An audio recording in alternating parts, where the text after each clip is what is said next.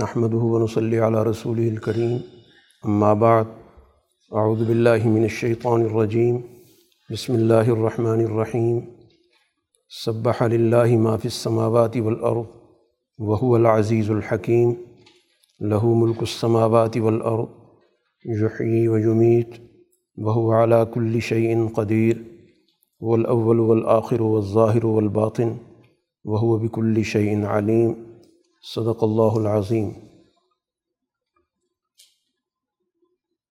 آج سورہ حدید تا سورہ تغابن کے منتخب مضامین پر بات ہوگی۔ سورہ حدید مدنی صورت ہے۔ رسول اللہ صلی اللہ علیہ وسلم مدینہ منورہ میں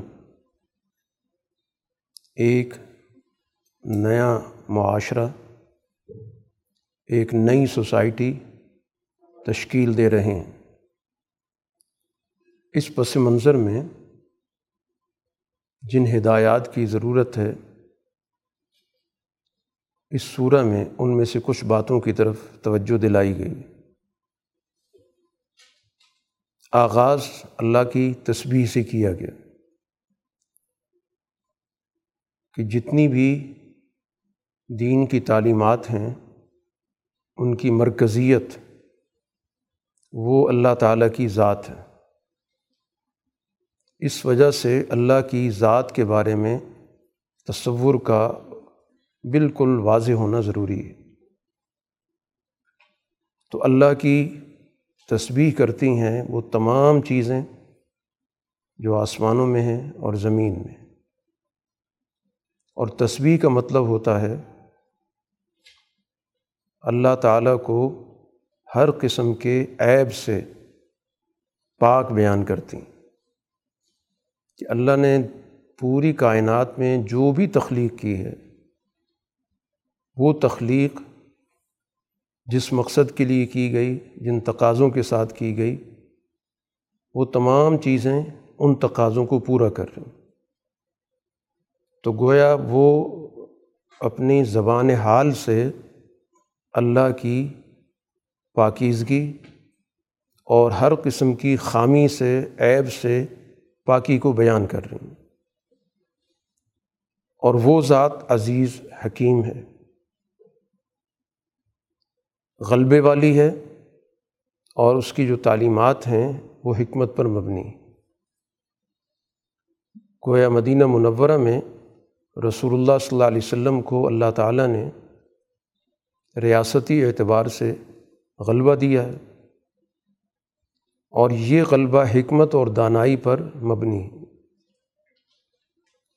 اور آئندہ بھی جتنا اس کا دائرہ وسیع ہوگا، یہ معاشرہ جتنا بڑھے گا، قومی دائرے سے نکل کر بین الاقوامی دائرے میں جائے گا تو وہ انہی دو اصولوں پر ہوگا۔ ایک تو اس کے قوانین غالب ہوں گے، وہ کسی اور کے غلبے کو قبول نہیں کرے گا۔ اور اس کے احکامات اور ہدایات یہ حکمت پر مبنی ہوں گے۔ اور حکمت اللہ تعالیٰ کے اس نظام کو کہتے ہیں جس میں اشیاء اپنے اثرات اور نتائج کے اعتبار سے جو بنیادی اسباب ہیں، علتیں ہیں، ان سے وہ جڑی ہوئی ہیں۔ ایک مربوط نظام کائنات، اسی طرح ایک مربوط نظام ہدایت۔ یعنی محض یہ چند ہدایات کا مجموعہ نہیں ہے، بلکہ ان ہدایات میں باقاعدہ ایک ربط ہے، ایک تعلق ہے۔ ایک تعلیم دوسری تعلیم کے لیے بنیاد فراہم کرتی ہے۔ ایک قانون دوسرے قانون کا نتیجہ بنتا ہے۔ تو اس طرح ایک مربوط اور ایک منظم اور ایک مضبوط نظام ہے جو اللہ تعالیٰ رسول اللہ صلی اللہ علیہ وسلم کے ذریعے اس دنیا کو عطا کر رہا ہے۔ اسی بنیاد پر لہو ملک السماواتی والارض۔ اب اس پوری کائنات میں اسی کی حکومت ہوگی۔ ایسا نہیں ہو سکتا کہ یہ اختیارات کسی اور کو دے دیے جائیں یا کوئی اور دعوے دار بن جائے کہ ہم بادشاہ ہیں، حکمران ہیں، اپنی مرضی کا کام کریں گے، اپنی مرضی کے قوانین نافذ کریں گے۔ ایسا نہیں ہو سکتا۔ تو یہ دین معاشرے کے اندر سیاسی طور پر بھی، سماجی طور پر بھی اس چیز کی نمائندگی کرے گا کہ اللہ ہی کے لیے تمام چیزوں پر اقتدار ہے، بادشاہت ہے۔ موت و حیات بھی اسی کے پاس ہے۔ وہ ہر چیز پر قادر ہے۔ پھر گویا اس پوری کائنات میں اگر وجود حقیقی کے اعتبار سے دیکھا جائے تو صرف ایک ہی وجود حقیقی وہی اول ہے، وہی آخر ہے، وہی ظاہر ہے، وہی باطن ہے۔ باقی تو ایک وقت میں نہیں تھے، پھر وجود میں آ گئے۔ سارے وجود دنیا کے اس ایک ذات کے محتاج ہیں۔ اپنے وجود کے اعتبار سے ان کی اپنی کوئی مستقل حیثیت نہیں ہے۔ تو اس لیے ظاہر ہو یا باطن ہو یا آغاز ہو یا اختتام ہو صرف ایک ہی ذات ہے جو ان صفات پر پوری اترتی ہے۔ اور کوئی مخلوق ایسی نہیں ہے کہ جو ان صفات میں اس کے ساتھ شراکت کر سکے۔ وہ ہر چیز کو جانتا ہے۔ تو ایک مربوط نظام کا گویا قرآن یہاں تعارف کرا رہا ہے کہ یہ جو توحید کا دین تصور دیتا ہے، یہ ایک مربوط اور ایک جامع نظام کائنات کا تصور دیتا ہے۔ اس لیے اللہ نے بتایا کہ اس پورے نظام کائنات کو باقاعدہ ایک سسٹم کے تحت بنایا گیا، پیدا کیا گیا۔ کئی جگہوں پر یہ مضمون آ چکا ہے کہ چھ دنوں میں اس کی تخلیق ہوئی ہے۔ اور اس کے بعد پھر سارے نظام کو چلانے کا جو مرکز ہے وہ عرش ہے، جہاں سے پوری کائنات کے نظام کو کنٹرول کیا جا رہا ہے۔ اور وہ اپنی معلومات کے اعتبار سے کسی کا محتاج نہیں۔ مکمل اس کی معلومات ہیں کہ جو کچھ زمین کے اندر چیز جاتی ہے، جو کچھ نکلتی ہے، تو اس کا علم جو جزوی معاملات ہیں، تفصیلی معاملات ہیں، ان پر بھی۔ یہ جو کچھ جگہوں پر یہ تصور پایا جاتا تھا کہ اللہ کا علم صرف بڑی بڑی چیزوں کا ہے۔ اس کو کلیات کہتے ہیں کہ بڑے معاملات اس کے علم میں ہوتے ہیں۔ چھوٹے معاملات سے اسے غرض نہیں ہوتی۔ تو وہ دنیا کے اندر اس نے لوگوں کو سونپ دیے لیکن قرآن یہ کہہ رہا ہے کہ اس کا علم جیسے بڑے بڑے کلی معاملات پر ہے، تفصیلی، جزوی، شخصی تفصیلات پر بھی اللہ کی براہ راست نظر ہے اس کے علم میں۔ تو اس لیے کہا جو کچھ زمین کے اندر چیز جا رہی ہے، جو کچھ نکل رہی ہے۔ تو گویا وہ ایک ایک چیز کو جانتا ہے۔ اور پھر ان تمام تفصیلات کا ذکر کر کے وہ ہوا معکم اے نما کن تم پھر اس کی تمہارے ساتھ معیت ہے۔ وہ ہر وقت تمہارے ساتھ ہے۔ تو تمہارے معاملات کو بھی بڑی تفصیل کے ساتھ جانتا ہے۔ تمہارے اعمال کیا ہیں؟ اس کے پیچھے کیا غرض ہے؟ کیا مقصد ہے؟ تو اس لیے کسی بھی موقع پر اس کا تصور بھی نہیں ہو سکتا کہ کوئی واقعہ ہو جائے اور وہ اللہ کے علم میں اس وقت نہ آئے۔ وہ ہر وقت ساتھ ہے تو اس کا مطلب یہ ہے کہ ہماری ایک ایک بات، ایک ایک تفصیل، ایک ایک خیال، وہ سب کے سب اس کے علم میں۔ اب یہ ساری تفصیلات جو اللہ تعالیٰ کی ذات کے حوالے سے بیان کر کے کہ یہ مرکزی نقطہ ہے ایک مرکزی پیغام ہے اللہ تعالیٰ کے توحید کے حوالے سے، اس کی وسعت علم کا، اس کی قدرت کا، اور پورے اس نظام کو چلانے کے اعتبار سے اس کے اختیارات کا۔ دن رات کا نظام ہے، یا اسی طرح انسانی ذہنوں کے اندر، سینوں کے اندر کیا کیا خیالات آتے ہیں۔ تو گویا ساری تفصیل بتانے کا مقصد یہ ہے کہ اللہ تعالیٰ سے کوئی بھی معمولی چیز سے لے کر بڑی سے بڑی چیز تک کوئی چیز بھی اس کے علم سے باہر نہیں تو جب اس ذات پر ایمان لاؤ گے، تو پھر لازمی طور پر اس کی طرف سے جو ہدایات ہیں، ان کو بھی تمہیں قبول کرتے ہوئے یہ ذہن میں رکھنا ہوگا کہ ان ہدایات پر بھی ہمیں مکمل طور پر عمل کرنا۔ ہدایت یہ دی گئی آمین و بلّہ و رسول ہی و انفقو مما جالکم مستخلفی نفی کہ اللہ اور اللہ کے رسول پر ایمان لاؤ۔ تو یہ تو وہ چیز ہوگی جس کا تعلق انسان کی باطن سے ہے، داخل سے ہے۔ اس کے اندر کی سوچ سے ہے کہ اپنے اندر تبدیلی لاؤ اور صرف اللہ اور اللہ کے رسول پر ایمان لا کر گویا اپنے ذہن سے، اپنے دل سے غیر اللہ کے احکامات کی جو بھی شکل بنتی ہے، اس سے انکار کر پھر اس کے بعد ایک عملی حکم دیا گیا کہ اللہ تعالیٰ نے اس دنیا میں اس انسان کو ایک اعزاز دیا۔ وہ اعزاز یہ ہے کہ وہ دنیا کی چیزوں سے کام لینے کی اہلیت رکھتا ہے، صلاحیت رکھتا ہے۔ اسی کو خلافت کہا جاتا ہے کہ اللہ نے اس دنیا کے اندر کام کرنے کی، چیزوں سے استفادہ کرنے کی، چیزیں ایجاد کرنے کی اس کے مطابق اپنی زندگی کو باسہولت بنانے کی ایک صلاحیت دی ہے اس کو۔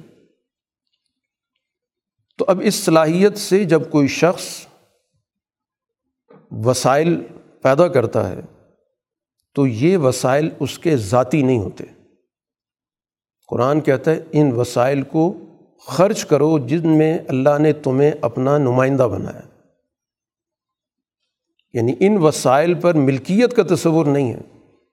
بلکہ اللہ تعالیٰ کی طرف سے دیا گیا اختیار ہے۔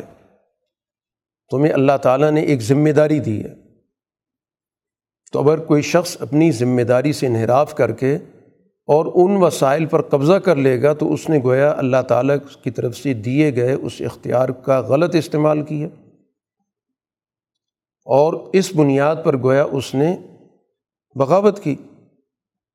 تو اس وجہ سے قرآن نے ایک تو یہ بات واضح کر دی ہے کہ جو بھی تمہارے پاس وسائل موجود ہیں، صلاحیتیں موجود ہیں، جو بھی اللہ نے تمہیں عطا کی ہیں، چاہے مادی شکل میں دی ہیں، چاہے ان کی جو نوعیت ہے وہ غیر مادی ہے، معنوی ہے، تو یہ جو کچھ بھی ہے، کسی کے پاس علم کی صلاحیت ہے، سوچنے، سمجھنے کی صلاحیت ہے، کسی کے پاس وسائل موجود ہیں، کسی کے پاس اختیارات ہیں تو یہ سب کے سب گویا اللہ کی ذات کے حوالے سے اس کو سونپے گئے۔ وہ خود ان چیزوں کا مالک نہیں بنا کہ اپنی صلاحیت کی وجہ سے اس نے ان چیزوں پہ قبضہ کر لیا، مالک بن گیا ہو تو ملکیت کا تصور نہیں دیا گیا۔ تصور دیا جا رہا ہے نمائندگی کا، خلافت کا۔ یہ سونپا گیا ہے۔ تو جب کسی کو کسی کی طرف سے اختیارات ملتے ہیں تو ظاہر جس نے اختیارات دیے ہوتے ہیں، اس کی ہدایات کا وہ پابند ہوتا ہے۔ اگر وہ ان کو بائی پاس کرے گا تو ظاہر بات ہے کہ اس کو قوانین کا مخالف سمجھا جائے گا کہ اس نے قوانین کی خلاف ورزی کی ہے، اس نے نظم و ضبط کی خلاف ورزی کی ہے۔ اور وہ اس قابل ہوگا کہ اس کو اپنے منصب سے علیحدہ کر دیا جائے۔ اسی بنیاد پھر قرآن نے کہا کہ جو اس ذمہ داری کو ادا کرے گا تو اول تو یہ ذمہ داری تھی۔ تو اچھی بات ہے، اس کو ایک ذمہ داری دی گئی تھی، اس نے پوری کر دی۔ لیکن اس کے باوجود قرآن کہتا ہے لہم اجرن کبیر۔ یہ گویا کہ اللہ تعالیٰ کی طرف سے ایک زائد نام ہے کہ اس نے اپنی ذمہ داری کو جب پورا کیا تو اللہ کی طرف سے اس کو ایک بہت بڑا اجر ملے گا۔ قرآن حکیم رسول اللہ صلی اللہ علیہ وسلم پر جو نازل ہونے والا پیغام ہے، اس کا ساتھ ساتھ تعارف کراتا رہتا ہے، پہلے بھی تعارف اس کا آ چکا ہے کہ اللہ نے اپنے بندے پر جو آیات نازل کی ہیں، اس کا مقصد یہ ہے کہ لوگوں کو ظلمتوں سے نکالا جائے اور نور و روشنی کی طرف لایا جائے۔ قرآن حکیم نے یہاں پھر انفاق پر زور دیا۔ تو گویا سوسائٹی کے اندر وسائل کا پورے معاشرے میں گردش کرنا بہت ضروری چیز ہوتی ہے۔ اس کے لیے انفاق کا لفظ استعمال کیا اور پھر خاص طور پر ایسے موقع پر خرچ کرنا جب معاشرے کو سب سے زیادہ ضرورت ہو۔ اپنی ذاتی ضروریات سے بڑھ کر اجتماعی ضروریات پہ خرچ کیا جائے۔ تو یہ جو خرچ کرنا ہے، یہ جو انفاق ہے، یہ تو بہت ہی اعلیٰ درجے کا ہے۔ چنانچہ قرآن نے یہاں پر ذکر کیا کہ کچھ صحابہ وہ تھے کہ جنہوں نے مکہ فتح ہونے سے پہلے وسائل خرچ کی ظاہر یہ بڑا مشکل وقت تھا۔ مکہ میں تھے، پھر اس کے بعد مدینہ میں آئے، ایک دباؤ کی حالت تھی اور معاشی حالات اتنے اچھے نہیں تھے۔ لیکن اس وقت بھی انہوں نے اپنے وسائل اپنی ذات سے بڑھ کر خرچ کیے۔ اور پھر اس کے بعد جب مکہ فتح ہو گیا تو پھر ظاہر ماحول ہی بدل گیا۔ تو اس کے بعد بھی انفاق کا معاملہ تو چلتا رہا۔ تو قرآن ان دونوں کا موازنہ کر رہا ہے۔ کہ دونوں نے کام اچھا کیا۔ کلن وعد اللہ الحسنہ۔ جس نے بھی انفاق کی اللہ کی خاطر جو بھی اس نے وسائل کمائے تھے، ان کو اس نے خرچ کیا، دونوں سے اللہ نے بھلائی کا وعدہ کیا ہوا۔ لیکن جنہوں نے مکہ فتح ہونے سے پہلے کیا تھا، وہ اور جنہوں نے مکہ فتح ہونے کے بعد کیا تھا۔ یا اسی طرح جنہوں نے مکہ فتح ہونے سے پہلے جنگوں میں شرکت کی اور جنہوں نے مکہ فتح ہونے کے بعد جنگوں میں شرکت کی۔ قرآن نے کہا یہ دونوں برابر نہیں ہو سکتے۔ نیکی تو دونوں کو ملے گی، لیکن ظاہر ہے کہ ماحول کی روشنی میں دیکھا جاتا ہے کہ کس موقع پر یہ نیکی کی گئی۔ تو جب قسم پرسی کی حالت تھی، وسائل موجود نہیں تھے، اور پورے جزیرت العرب کے اندر ہر طرف سے مخالفتیں ہوتی تھیں۔ قریش نے اپنے اثر و رسوخ کے ذریعے بہت سارے قبائل کو ساتھ ملا رکھا تھا۔ تو اب اس موقع پر جنہوں نے قربانیاں دیں، جنہوں نے مالی وسائل صرف کیے، تو ظاہر ان کا بہت بڑا درجہ ہے۔ اور جنہوں نے بعد میں کیا، یقیناً ان کا بھی درجہ ہے۔ لیکن قرآن نے کہا کہ دونوں میں فرق موجود ہے۔ کہ اس وقت جنہوں نے خرچ کیا مکہ فتح ہونے سے پہلے، اسی کے نتیجے میں مکہ فتح ہوا، ان کی کوششوں کے نتیجے میں، ان کی محنت کے نتیجے میں، ان کے قربانی کے نتیجے میں۔ اب جنہوں نے بعد میں خرچ کیا، ان کے نتائج تو بہت بعد میں جا کے نکلیں گے۔ وہ تو جب مسلمانوں کا اگلا دور شروع ہوا، جس کو ہم بین الاقوامی دور کہتے ہیں، کہ رومیوں سے اور فارسیوں سے مقابلہ ہوا، تو ظاہر پھر ان کے وسائل وہاں پہ خرچ ہوئے۔ اور پھر اس سارے عمل کو قرآن نے ایک اور عنوان دیا ہے، کئی جگہوں پر اس کا قرآن نے ذکر کیا کہ یہ وسائل دیے ہوئے بھی اللہ کے ہیں۔ ان وسائل کو حاصل کرنے کی صلاحیت بھی اللہ نے دی ہے۔ جو بھی انسان کے پاس مہارت ہے۔ اب جو کچھ اس نے دیا ہے، اسی میں سے وہ کہتا ہے خرچ کرو۔ یعنی دی ہوئی اسی کی چیز ہے، جیسے آپ کسی کو کوئی چیز دے دیتے ہیں کہ یہ میری چیز ہے۔ یہ رکھو اور پھر آپ اس سے کہتے ہیں کہ اس میں سے اتنا فلاں کو دے دو۔ تو ہر آدمی کہتا ہے، ٹھیک ہے، جس کی چیز تھی اس نے مجھے بتا دیا کہ کس کو دینی ہے۔ لیکن اسی کے ساتھ ساتھ قرآن یہ بھی بتا رہا ہے کہ اللہ کا ان انسانوں سے اور خاص طور پر ایمان لانے والی جماعت سے جو تعلق ہے، اس کی نوعیت کیا ہے؟ کہ اس خرچ کرنے کو تعبیر کیا گیا اللہ کو قرض دینے سے۔ حالانکہ یہ وسائل اللہ کے دیے ہوئے ہیں۔ قرض تو وہ چیز ہوتی ہے کہ جس میں ایک آدمی خود مالک ہوتا ہے اور جس کو دے رہا ہوتا ہے وہ مالک نہیں ہوتا، اس کو کچھ وقت کے لیے استعمال کرنے کے لیے دیتا ہے کہ کچھ مدت کے بعد وہ واپس کرے۔ لیکن یہ اس انسان کے ساتھ اس کی عزت، اس کا احترام، اس کا منصب اس طور پہ بیان کیا گیا کہ اللہ نے یہاں پر سوال کے طور پر کہا کہ کون ہے؟ جو اللہ کو قرض حسن دے۔ اور اللہ تعالیٰ پھر اس کو بڑھا کر دے گا۔ اس لیے کہ جب معاشرے کے اندر قرض دیا جائے گا تو ظاہر اللہ نے ڈائریکٹ تو نہیں لینا۔ سوسائٹی میں خرچ ہوگا، کمزور لوگوں کو دیا جائے گا، ان کو اپنے پاؤں پہ کھڑا کیا جائے گا۔ تو معاشرے کے اندر جب کمزور لوگوں کے پاس وسائل آتے ہیں تو پھر پورے معاشرے کے اندر ایک معاشی سرگرمی شروع ہوتی ہے۔ جب تمام لوگ معاشی سرگرمی میں شریک ہوتے ہیں، تو لازمی طور پر اجتماعی طور پر وسائل میں اضافہ ہوتا ہے۔ یعنی جس سوسائٹی میں چند آدمی کمانے والے ہوں اور چند آدمی خرچ کرنے والے ہوں، اور ایک ایسی سوسائٹی ہے کہ جس میں آپ نے سب کو کچھ نہ کچھ مواقع دے دیے کہ ان مواقع سے وہ فائدہ اٹھا رہے ہیں۔ خرچ بھی کرتے ہیں، لیتے بھی ہیں، دیتے بھی ہیں۔ یعنی پورے معاشرے کے اندر ایک سرگرمی چل رہی ہے۔ کوئی زراعت کے اندر سرگرمی اختیار کر رہا ہے، کوئی صنعت کے اندر کر رہا ہے، کوئی ایجادات کے اندر کر رہا ہے۔ تو چیزوں کے لین دین کے اندر کر رہا ہے۔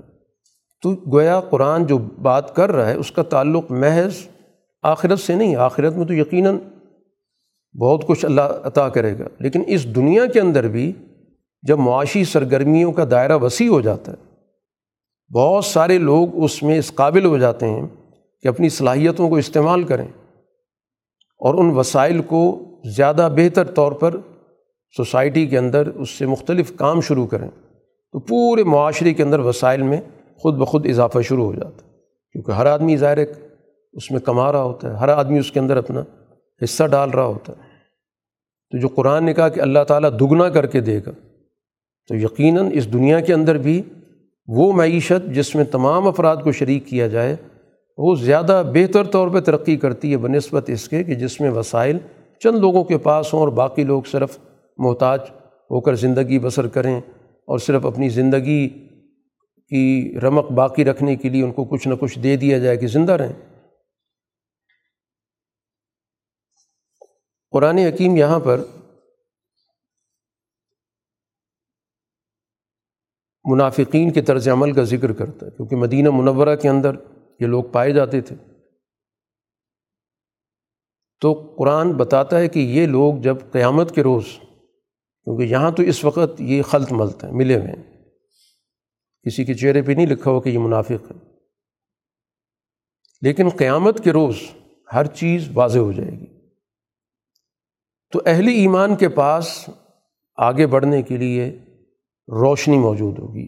وہ ہدایت جو انہوں نے دنیا میں قبول کی تھی، سچائی کے ساتھ وہ ایک روشنی کی صورت میں ہوگی۔ اور ان منافقین کے پاس کچھ بھی نہیں ہوگا۔ تو یہ اس موقع پر ان سے کہیں گے کہ ان ضرون نقتبس من نورکم۔ ہماری طرف بھی توجہ کرو، ہمیں بھی دیکھو، ہم تمہاری روشنی سے فائدہ اٹھانا چاہتے ہیں۔ تو اس موقع پر کہہ دیا جائے گا کہ یہ روشنی تو پیچھے تھی۔ ارجعو ورائکم پیچھے واپس جاؤ، وہاں روشنی تلاش کرو۔ اور اسی گفتگو کے دوران دونوں کے درمیان، دونوں گروہوں کے درمیان ایک پردہ ڈال دیا جائے گا، جس کا اندرونی حصہ رحمت کا ہوگا، جس طرف اہل ایمان ہے اس کا بیرونی حصہ وہ عذاب کی طرف ہوگا۔ اب یہ آوازیں دے رہے ہوں گے کہ کیا ہم تمہارے ساتھ نہیں تھے؟ دنیا میں ہم تمہارے ساتھ تو تھے۔ تو یہ کیا معاملہ ہو گیا؟ تو ان کو جواب دیا جائے گا کہ ہاں بالکل تھے، لیکن تم نے تو ہر مشکل وقت میں بجائے ساتھ دینے کے تم نے تو اپنے مفادات کی پیروی کی۔ فتن تم انفسکم، تم نے تو اپنے آپ کو فتنوں میں ڈالے رکھا۔ اور انتظار میں رہے تم کہ یہ کامیاب ہوتے ہیں تو ان کے ساتھ مل جاؤ، وہ کامیاب ہوتے ہیں تو ادھر چلے جاؤ۔ اور تمہارے اندر تو شک موجود تھا، تم تو ایمان لے کے نہیں آئے۔ اور آرزو نے تمہیں دھوکے میں ڈالا ہوا تھا۔ تو آرزوئیں یہ تھی کہ بغیر کسی محنت کے ہمیں معاشرے کے اندر حیثیت مل جائے، اقتدار میں شرکت مل جائے، وسائل مل جائیں۔ تو بس موقع کی تلاش میں پوری زندگی بسر کر دی۔ کہ یہ غالب آ جائیں تو ان سے ہم مل کر چیزیں حاصل کر لیں۔ اگر وہ آ جاتے ہیں تو ان کے ساتھ چل پڑیں گے۔ حتیٰ جا امر اللہ۔ جب یہاں تک اللہ کا فیصلہ آ گیا۔ اور پھر دھوکہ دینے والے نے تمہیں دھوکہ دیا، شیطان نے۔ اسی طرح تمہاری آرزوئیں بناتا رہا۔ تمہیں یہی کہتا رہا، یہ وقتی لوگ ہیں، وقتی طور پر ان کا ایک، یہاں پر کردار ہے اور وقت گزر جائے گا تو ان کی کوئی حیثیت نہیں ہوگی، بس تم اپنے اصل راستے پر چلتے رہو۔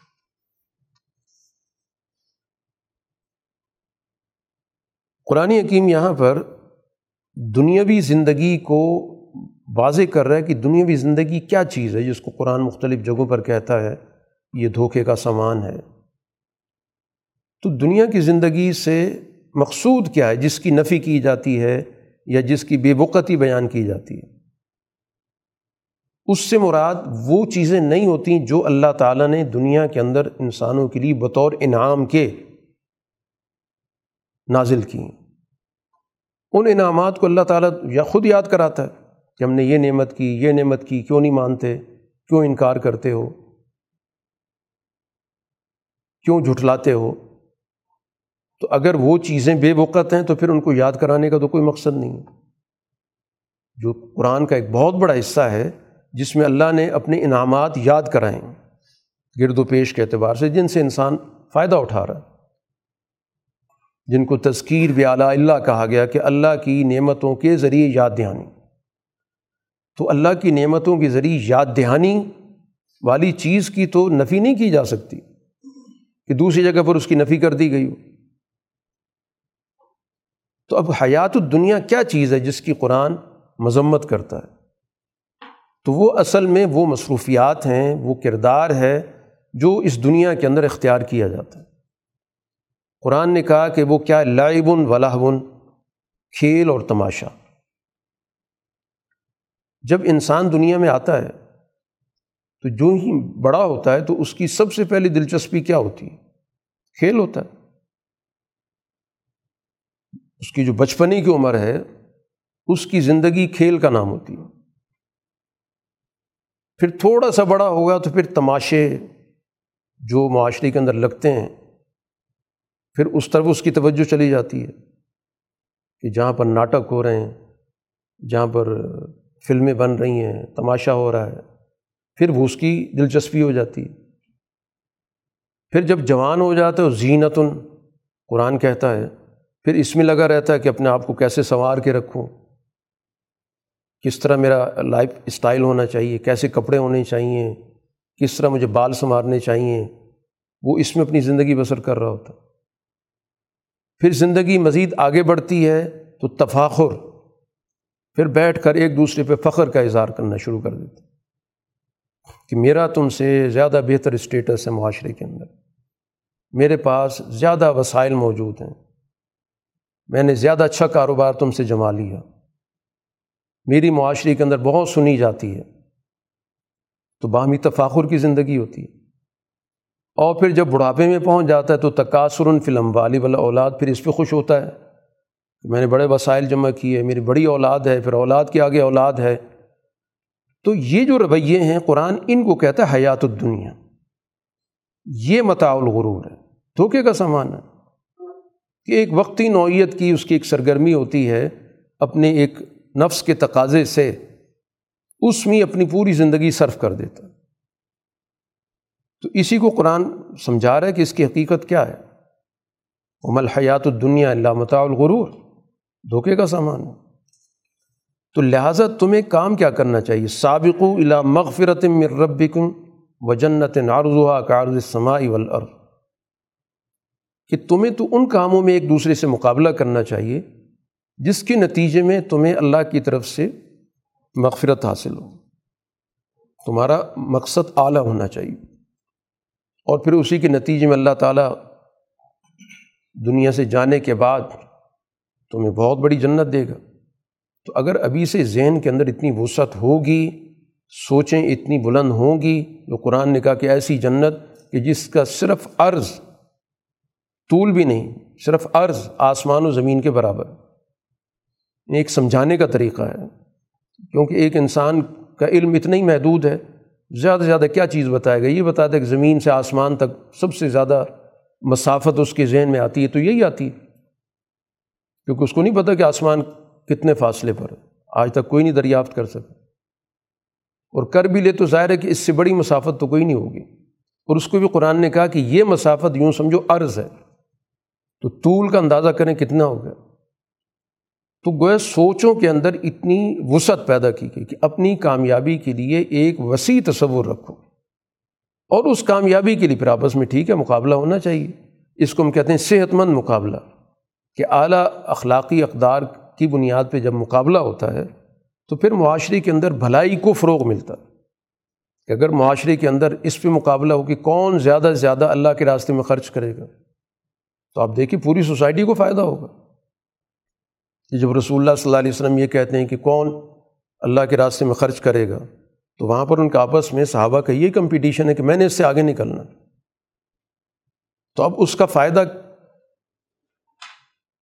پورے معاشرے کو اس نے زیادہ خرچ کیا، اس نے اس سے بڑھ کے خرچ کیا، اس نے اس سے بڑھ کے خرچ کیا۔ یہ ہے مثبت مقابلہ۔ باقی چیزوں میں مقابلہ ہوگا تو اس سے حسد پیدا ہوتا ہے۔ تنگ نظری پیدا ہوتی ہے، جھگڑے پیدا ہوتے ہیں، دشمنیاں پیدا ہوتی ہیں۔ تو اعلیٰ اخلاقی اقدار کے حصول کے لیے، کیونکہ انسان کے اندر مقابلے کی سوچ پائی جاتی ہے۔ انسان چاہتا ہے دوسرے سے مقابلہ کرے۔ تو اس کی تو نفی نہیں کی جا سکتی کہ یہ کہا جا کہ نہیں، مقابلہ کچھ نہ کیا کرو۔ ہاں اس کا رخ درست کر دیا کہ کرو مقابلہ، ایک دوسرے سے آگے نکلو، لیکن اس میدان میں کہ جس میں ایک دوسرے سے مقابلہ جاری رہے کہ ایک ایک منزل تک پہنچا، دوسرا اس سے اگلی چلا گیا، تیسرا پھر اس سے آگے نکل گیا۔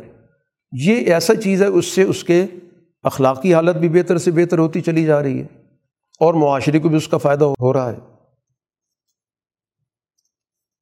اور اس کے مقابلے پر جو دوسرا کردار ہے، جس کو قرآن نے یہاں پر ذکر بھی کیا، وہ ہے مختال اور فخور۔ جس کو اللہ تعالیٰ کہتا ہے ناپسند کرتا ہوں۔ کہ جس کی سوچ بڑی محدود ہوتی ہے، وہ اپنی ذاتی چیزوں پر اتراتا ہے، فخر کرتا ہے۔ اب کئی چیزیں ایسی ہیں جو انسان کی محنت سے ان کا کوئی تعلق بھی نہیں ہوتا۔ کہ میں فلاں قبیلے میں پیدا ہو گیا ہوں، جو پہلے سے طاقتور ہے، اس پہ اتراتا پھر رہا یا اپنی شکل و صورت پہ اتراتا پھر رہا تو قرآن کہتا ہے کہ کوئی بھی حوالہ ہو چاہے اس نے اپنی کوئی محنت سے کوئی چیز بنائی ہے جس کو وہ کہتا ہے میں نے بڑی محنت سے چیزیں بنا رکھی ہیں۔ اس پہ وہ اترا رہا ہے کہ میرے بڑے وسائل ہیں، تمہارے پاس کچھ بھی نہیں ہے۔ اور چاہے وہ جو پیدائشی چیزیں ان پہ وہ اترا رہا ہے اور اس پہ فخر کر رہا ہے تو اللہ اس کردار کو ناپسند کرتا ہے۔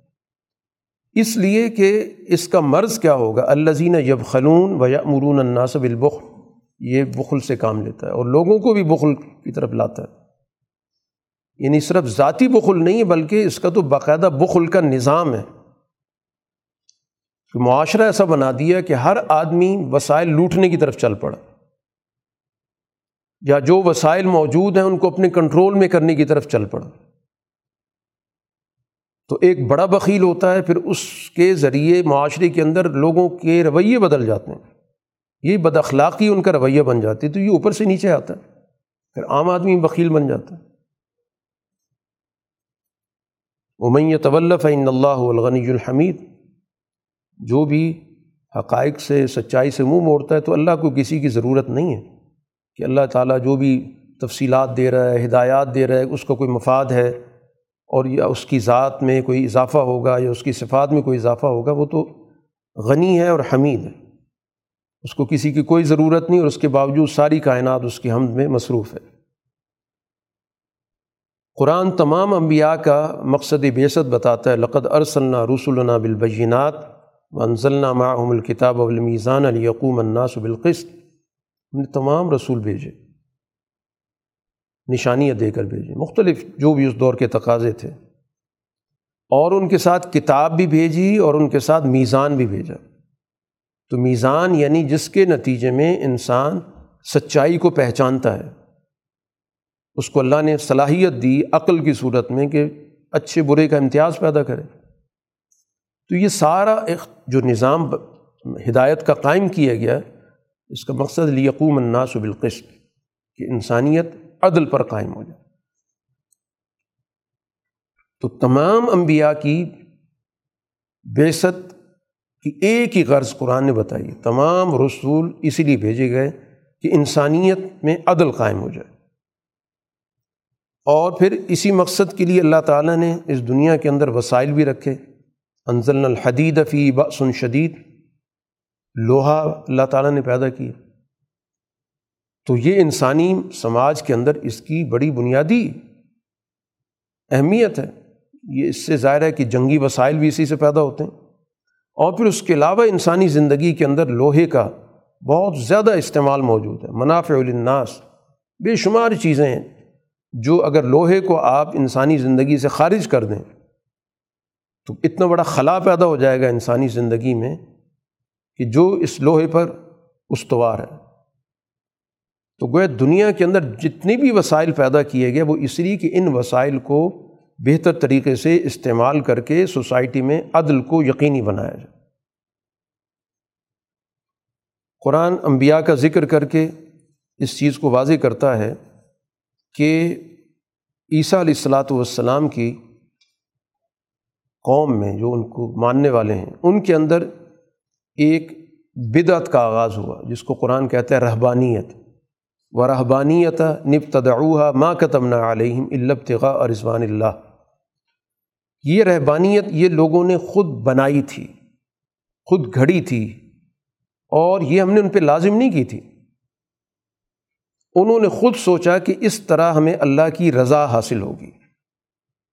اس مقصد کے لیے ان نے تمدن سے قطع تعلق کر کے معاشرتی زندگی سے کٹ کر اور جنگل کی زندگی بسر کرنا شروع کر دی اور اس کے نتیجے میں اپنے اوپر بہت ساری پابندیاں لگا لیں۔ کھانے کے اعتبار سے، پینے کے اعتبار سے، رہن، سہن کے اعتبار سے کہ اس طرح میں اللہ کی رضا حاصل ہوگی۔ اور پھر قرآن کہتا ہے، فما راؤہ حق کا رعایت ہے پھر اس کا وہ پوری طرح لحاظ بھی نہیں رکھ سکے۔ یعنی چیز خود بنائی کہ ہم اس طرح اللہ کو یاد کریں گے، لیکن پھر اس کے جو تقاضے بنتے تھے، اس کا بھی خیال نہیں رکھ سکے۔ تو ایک ایسا معاملہ کرنا کہ جس کو انسان نبھا نہ سکے۔ تو اسی چیز کو کہا گیا کہ یہ ایک نیا اضافہ انہوں نے کیا۔ تو دین کبھی بھی ایسا کام نہیں بتاتا جس کو دو تین آدمی کر سکتے ہیں اور اکثریت نہ کر سکتی دین کی تعلیمات کبھی ایسی نہیں ہوتی، کسی دور کے اندر۔ بھی دین ہمیشہ وہ تعلیمات دیتا ہے جس پہ سب لوگ آسانی سے عمل کر سکیں۔ تو اب یہ جو رہبانیت کا تصور ہے، اس میں چند لوگ ہی شاید پورا اتر سکیں۔ اکثریت تو اس پہ عمل کر ہی نہیں سکتی تو اس کے مقابلے پر انبیاء علیہ الصلاۃ والسلام نے جو زندگی بسر کی وہ مکمل طور پر سماجی زندگی، معاشرے کے اندر رہے، ان کے معاملات میں شریک رہے، ان کی مصروفیات میں شریک رہے۔ یہی وہ چیز تھی جس کو قرآن دوسری جگہ پہ ذکر کر چکا ہے کہ جس کو وہ بطور اعتراض کے پیش کرتے تھے کہ یہ رسول تو بازاروں میں آتا جاتا ہے اور ہماری طرح کھاتا پیتا ہے۔ تو اصل تو نبی نے معاشرے کی رہنمائی کرنی ہوتی ہے۔ اور وہ رہنمائی جو کسی ایک آدمی، دو آدمی، چار آدمیوں پر منحصر نہ ہو، بلکہ پورا معاشرہ اس کو اختیار کر سکے۔ اپنے تمام تر تقاضوں کے ساتھ، جو بھی بطور انسان کے اس دنیا میں اس کے جو بھی تقاضے بنتے ہیں، ان کو وہ پورا کرے۔ اگلی صورت ہے سورہ مجادلہ۔ آغاز کیا گیا۔ قدسم اللہ قول التی تجادل کفی زوجہا بتشتکی اللہ اللہ یسمع تحاورکما ان اللہ سمیع بصیر۔ مجادلہ کہا جاتا ہے باہمی بحث مباحثے کو تو یہ سورہ مدنی صورت ہے۔ مدینہ منورہ کے اندر ایک واقعہ پیش آتا ہے جس کے نتیجے میں ایک نیا قانون اللہ کی طرف سے نافذ ہوتا ہے۔ زمانہ جاہلیت کی ایک رسم چلی آ رہی تھی کہ کوئی شخص اگر اپنی بیوی کے لیے وہ الفاظ استعمال کرتا جس میں وہ اپنی ماں سے یا اپنی بہن سے اس کو تشبیح دے دیتا تو وہ ہمیشہ کے لیے قطع تعلق ہو جاتا، رشتہ ٹوٹ جاتا۔ اس کو زہار کہتے ہیں۔ تو ایک مسلمان صحابی تھے اوس بن سامت۔ انہوں نے اپنی بیوی خولا کو یہ الفاظ کہہ دیے کہ تم میرے لیے ایسی ہو جیسے میری والدہ کی پشت ہوتی ہے۔ تو اب اس کا مطلب یہ تھا کہ رشتہ ٹوٹ گیا جو اس دور کی رسم تھی۔ وہ رسول اللہ صلی اللہ علیہ وسلم کے پاس آئی۔ کہ یہ معاملہ ہو گیا۔ تو اس وقت رسول اللہ صلی اللہ علیہ وسلم نے کہا کہ ٹھیک ہے جو تم لوگوں کی رسم ہے، پھر اسی طرح کرو۔ تو اس خاتون نے آپ سے باقاعدہ گفتگو کی، بحث کی۔ نے کہا کہ وہ بھی بوڑھے ہو چکے ہیں، میں بھی بوڑھی ہو گئی ہوں، بچے موجود ہیں، تو ان بچوں کی دیکھ بھال کون کرے گا؟ تو رسول اللہ صلی اللہ علیہ وسلم نے اس وقت کوئی جواب نہیں دیا۔ تو اس کے بعد یہ آیات اتری، جس میں یہ پورا منظر ذکر کیا گیا۔ اس کے ذریعے گویا آئلی نظام کے اندر ایک بہت بڑی اصلاح ہو گئی۔ اس رسم کو ختم کر دیا گیا۔ جس کا پہلے بھی قرآن نے ذکر کیا ہے کہ جن کو تم اپنی منہ سے مائیں کہتے وہ تمہاری مائیں نہیں بن جاتیں مائیں وہی ہیں جنہوں نے تمہیں جنا ہے۔ یہ تو بڑی فضول اور بیکار قسم کی بات ہے۔ جس کو قرآن یہاں بھی ذکر کر رہا ہے کہ اللہ تعالیٰ نے اس خاتون کی بات سن لی جو آپ سے اپنے شوہر کے بارے میں بحث کر رہی تھی۔ اور اللہ کے سامنے وہ اپنا شکوہ پیش کر رہی تھی۔ تو اللہ نے تم دونوں کی گفتگو سنی ہے۔ اور اس کے بعد پھر باقاعدہ اللہ تعالیٰ نے کفارہ اس کا مقرر کیا کہ یہ رشتہ ختم نہیں ہوگا، رشتہ تو رہے گا۔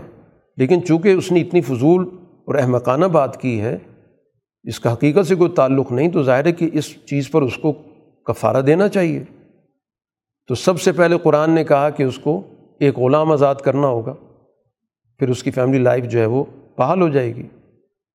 اگر کوئی شخص نہیں کر سکتا یا موجود نہیں ہے تو پھر قرآن حکیم نے کہا کہ وہ ساٹھ دنوں کے روزے رکھے۔ دو مہینے کے لگاتار روزے رکھے۔ اور اگر ایسا نہیں کر سکتا، بہت بوڑھا آدمی ہے، بیمار آدمی ہے، تو پھر وہ ساٹھ مسکینوں کو کھانا کھلائے۔ یہ کفارہ زہار کا کہلاتا ہے، جو قرآن کی ان آیات میں نازل کیا گیا اور مستقبل کے لیے گویا اس مسئلے کو حل کر دیا گیا۔ تو گویا مدینہ منورہ کے اندر معاشرتی تشکیل ہو رہی ہے۔ تو جو بھی مسائل پیدا ہو رہے ہیں، ان مسائل کو بھی حل کیا جا رہا ہے۔ جو غلط رسمیں ان کو ختم کیا جا رہا ہے۔ اب یہ سارا عمل جو مدینہ منورہ کے اندر ہو رہا ہے، ایک طرف تو آئلی نظام کے حوالے سے بہت ساری چیزوں کو درست کیا گیا، اور اس کے ساتھ ساتھ معاشرتی طور پر مسلمانوں کو آپس میں ایک دوسرے کے ساتھ جوڑا گیا کہ معاشرتی طور پہ بھی تمہارا آپس میں ایک تعلق بنتا ہے۔ اپنا معاشرتی ادارہ بھی مضبوط رکھو۔ یعنی محض منتشر زندگی بسر کرنا مقصد نہیں ہے۔ جو دینی نظام ہوتا ہے، اس میں ہر چیز منظم ہوتی ہے۔ اس سوسائٹی میں رہنے والے لوگ بھی آپس میں ایک دوسرے کے ساتھ باقاعدہ ایک نظام کے تحت زندگی بسر کرتے ہیں۔ اس مقصد کے لیے قرآن حکیم نے ایک اصولی بات سمجھا دی کہ جب بھی تم آپس میں ایک دوسرے کے ساتھ مل کے کوئی گفتگو کرو گے اور جتنا بھی تمہارا چھوٹا سے چھوٹا سرکل ہوگا، تو یہ بات ذہن میں رکھنا کہ تم کسی اور کے بارے میں کوئی بھی بات کرو، وہ اللہ کے علم میں ہوگی۔ تو اس طرح گویا معاشرے کے اندر یہ جو چند افراد مل کر کسی کے بارے میں گفتگو شروع کر دیتے ہیں، جس کو کانا پھوسی کہتے ہیں اس کو روک دیا گیا کہ یہ چیز ذہن میں رکھو کہ جہاں تین آدمی بیٹھ کے سرگوشی کر رہے ہوں گے، وہاں چوتھا اللہ ہوگا۔ جہاں پانچ آدمی بیٹھ کے بات کر رہے ہوں گے، وہاں چھٹا اللہ ہوگا۔ اس سے کم کرو یا اس سے زیادہ کرو، جو بھی تعداد ہو۔ اللہ ہوا ماہم ائی نما کانو جہاں بھی ہو، وہاں اللہ موجود ہے۔ تو تاکہ تمہاری اس طرح کی کوئی بھی قریب سے کلوز سے کلوز تر جو بھی تمہاری مشاورت ہے، وہ پاکیزگی پر مبنی، وہ سازشوں پہ مبنی نہ ہو۔ اب یہاں پر قرآن حکیم نے دو طرح کی اجتماعیتوں کا تعارف کرایا۔ کہ ایک دینی اجتماعیت ہوتی ہے، جس کو قرآن آگے جا کے حزب اللہ کہہ رہا ہے، اور ایک ہوتی ہے فاسد اجتماعیت، جس کو حزب الشیطان کہا گیا۔ تو جو سچی اجتماعیت ہوتی، اس کے اصول کیا ہوتے ہیں؟ اور جو جھوٹی اجتماعیت ہوتی ہے، شیطان کی جماعت ہوتی ہے، اس کی کیا بنیادی اقدار ہوتی ہیں؟ قرآن یہاں پر ذکر کر رہا ہے کہ یہ جو شیطانی جماعت ہوتی ہے، یہ آپس میں جب مل بیٹھتے ہیں، تو ان کی ساری گفتگو، ساری مشاورت، ساری تدابیر وہ ان چیزوں پر مبنی ہوتی ہیں جن سے اللہ نے منع کیا ہوا ہے۔ اسم، عدوان، معصیت الرسول۔ اسم کہا جاتا ہے جو اجتماعی تقاضوں سے منحرف فکر ہے، جو صرف اور صرف ذاتی، گروہی، مفادی سوچ پر مبنی جو بھی انسان کے اعمال، کردار ہیں، وہ اسم ہے جس کو ہم عام طور پہ گناہ کہہ دیتے ہیں۔ تو گناہ سے مراد وہ چیز ہوتی ہے جس سے اجتماعیت ٹوٹتی ہے، جس سے اجتماعی اخلاق برباد ہوتے ہیں۔ اور دوسری چیز ہے ادوان ظلم۔ کہ ظلم کے لیے مشاورت ہو رہی ہے کہ کس کے حقوق دبانے ہیں، کس پہ ہم نے حملہ کرنا ہے، کس کو ہم نے نیچا دکھانا ہے۔ اور تیسری چیز رسول کی نافرمانی، کہ مدینہ منورہ میں رسول اللہ صلی اللہ علیہ وسلم کی اجتماعیت موجود ہے۔ تو اب یہ جو اندر لوگ بیٹھے ہوئے ہیں جو منافقین کہلاتے ہیں یا اسی طرح اور گروہ موجود ہیں، تو یہ مل بیٹھ کے ان کا کام یہی ہوتا ہے کہ اجتماعیت کو کیسے برباد کرو، ظلم کے کیسے راستے تلاش کرو، اللہ کے رسول کی کی بات کو کس طرح ہم بائی پاس کریں۔ اور اس کے مقابلے پر جو اہلی ایمان ہے ان سے کہا گیا تناج و بالبر ربت تقوا تمہیں جو آپس میں مل بیٹھنا چاہیے، وہ ان چیزوں پہ نہیں بیٹھنا۔ جو شیطانی جماعت کے کام ہے، تمہارا کام ہے دو چیزیں، بر اور تقوا تو بر وہ بنیادی جو نیکی ہے جو اللہ تعالیٰ نے ہر انسان کی فطرت میں رکھی۔ تو اس فطرت کے تقاضے دین نے آ کے بتائے، قرآن نے آ کے بتائے۔ تو وہ اجتماعیات کا جو نظام ہے، اس کی جو فکر ہے، اس کی جو سوچ ہے، وہ نظریہ ہے۔ جس کو شاہ صاحب نے چار بنیادی اخلاق کے حوالے سے ذکر کیا، تو وہ چار جو بنیادی اخلاق ہیں تہارت اخبار، سماعت، عدالت، ان کو جو چیز نمایاں کرتی ہے، ان کو جو چیز قائم کرتی ہے، وہ بر کہلاتی ہے۔ اور تقوا گویا کہ اس پر بننے والا نظام ہوتا ہے۔ تو تمہاری مشاورت تو ان اصولوں پر ہونی چاہیے کہ یا تو سوسائٹی کے اندر تم اپنے معاشرے کے مسائل پر بحث کر کے، گفتگو کر کے، مشاورت کر کے آگے بڑھنے کا راستہ تلاش کرو۔ باہمی معاملات کے اندر کوئی کمی بیشی ہے، کوئی ناانصافی ہو رہی تو اس کا ازالہ کرو، عدل قائم کرو۔ تو گویا دو راستے واضح کر دیے گئے کہ حزب اللہ کن چیزوں پر استوار ہوتی ہے اور حزب الشیطان کا بنیادی کام کیا ہوتا ہے۔ اب چونکہ جو اجتماعیت مدینہ کے اندر ہے، اس کے ضابطے بھی ضروری ہیں۔ ایک ضابطہ یہ بتایا گیا کہ اس اجتماع کا کوئی نہ کوئی ایک ذمہ دار آدمی ہونا چاہیے۔ کیونکہ کسی بھی اجتماع کو چلانے کے لیے نظم و ضبط تو ضروری ہے۔ تو محض اجتماع ہو گیا، پتہ ہی نہیں چل رہا کہ اس کو کس نے ریگولیٹ کرنا ہے کس نے چلانا ہے، تو بد نظمی پیدا ہوگی۔ تو اسی حوالے سے کہا کہ جب ان سے کہا جائے کہ مجلس میں لوگ زیادہ آ گئے کہ مل بیٹھو اب ظاہر جو نظام چلا رہا ہوگا وہی کہہ سکتا ہے۔ اگر لوگ ایک دوسرے کو کہنا شروع کر دیں تو الجھیں گے کہ تم کون ہوتے تو نظم و ضبط کے تحت چیزیں ہونی چاہیے۔ کسی کو بھی کوئی بھی معاملہ اپنے ہاتھ میں نہیں لینا چاہیے۔ اور جب اس نظام چلانے والے کی طرف سے کہا جائے ان شزو کہ یہاں سے چلے جاؤ، اب بات ختم ہو گئی ہے، تو پھر تمہیں اس پہ عمل کرنا چاہیے۔ تو باقاعدہ نظم و ضبط کا تمہیں خیال رکھنا ہوگا کہ جو بھی اس پورے سسٹم کو چلا رہا ہوگا تو اس کی طرف سے جو بھی ہدایات ملیں، ان ہدایات پہ عمل کرو۔ اسی طرح ایک اور ہدایت بھی دی گئی۔ خاص ہوئے مدینہ کے حوالے سے کہ رسول اللہ صلی اللہ علیہ وسلم کے پاس ہر قسم کے لوگ آگ بیٹھتے تھے۔ تو یہ جو منافقین ہوا کرتے تھے، یہ آپ کا وقت بہت ضائع کرتے تھے۔ جس کی وجہ سے رسول اللہ صلی اللہ علیہ وسلم کو بھی کوفت ہوتی تھی۔ اور جو آپ سے کوئی بات کرنا چاہتے تھے، مشورہ کرنا چاہتے تھے، انہیں بھی پریشانی ہوتی تھی۔ تو پھر ایک ضابطہ نافذ کیا گیا۔ کہ جو رسول اللہ صلی اللہ علیہ وسلم سے ملنا چاہتا ہے، گفتگو کرنا چاہتا ہے، تو وہ سب سے پہلے اللہ کے راستے میں کچھ خرچ کرے گا۔ فقط دم و بین یدئی نجواکم صدق تو پتہ چل جائے گا کہ واقعی مخلص آدمی ہے، تو پیسہ خرچ کرے گا۔ اور ویسے ٹائم ضائع کرنے بیٹھا ہوا تو کبھی بھی اپنی جیب کی طرف اس کا ہاتھ نہیں پڑے گا۔ تو یہ ایک ضابطہ نافذ کر دیا گیا۔ اب اس ضابطے کے بعد کچھ مسائل بھی پیش آئے کہ ظاہر کچھ مسلمان ایسے تھے جن کے پاس حالات اچھے نہیں تھے۔ کہ جب بھی آپ سے ملاقات کرنا ہے تو ضرور ان کے پاس کچھ ہو جو اس کو صدقہ کریں۔ تو پھر کہا اس طرح کے لوگ مستثنا ہیں جن کے پاس کچھ موجود نہیں ہے تو ظاہر بات ہے کہ وہ اس پابندی کے اندر نہیں آئیں گے۔ وہ اپنی کردار کی بنیاد پر، اپنے اعمال کی بنیاد پر، جو بھی ان کا معاشرے کے اندر ایک اچھا کردار موجود ہے، اخلاص کا کردار موجود ہے، تو ظاہر پتہ چل جاتا ہے۔ تو یہ ساری گویا کہ ہدایات کا بنیادی مقصد یہی بتانا ہے کہ ایک نظم و ضبط کے ساتھ معاشرے کے اندر معاملات کو چلانا بہت ضروری ہے، تبھی ظاہر سوسائٹی کے اندر بہتر سے بہتر نتائج حاصل کیے جا سکتے ہیں۔ اب یہ جو منافقین ہیں، ان کا زیادہ جو تعلق ہے، وہ مدینہ کے اندر جو یہودی موجود تھے، ان سے ان کے بڑے رشتے تھے۔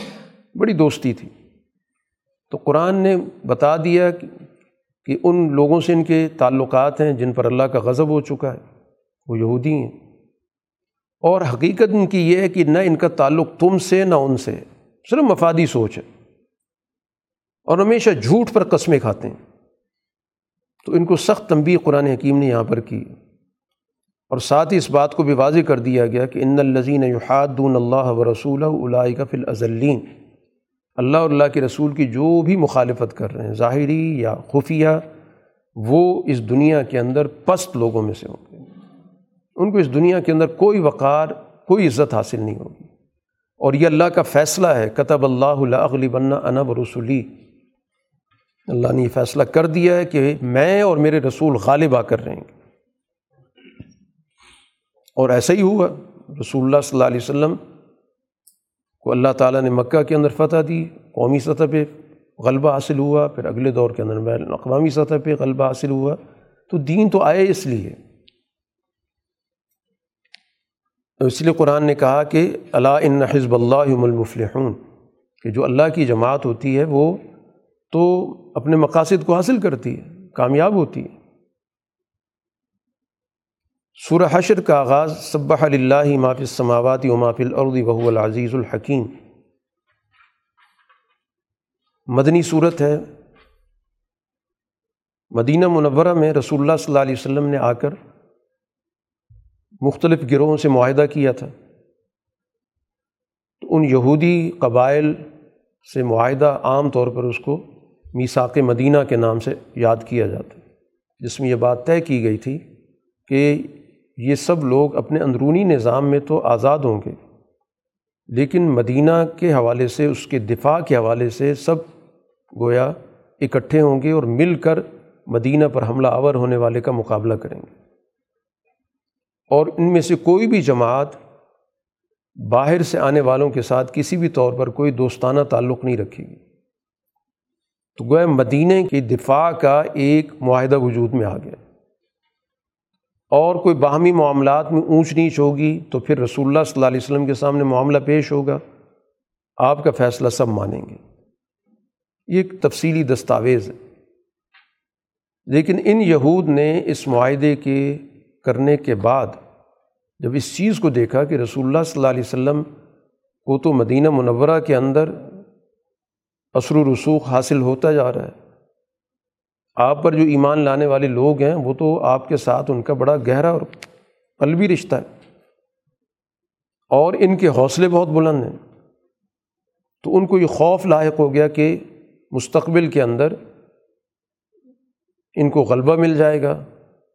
تو ہمیں قبل اس کے کہ یہ غالب آ جائیں، ہمیں اندرونی طور پر اس معاہدے کو سب و تاج کر دینا چاہیے۔ چنانچہ اس معاہدے کو پہلے ایک قبیلے نے توڑا، بنی قینوقا نے، تو ان کو مدینہ سے نکال دیا گیا۔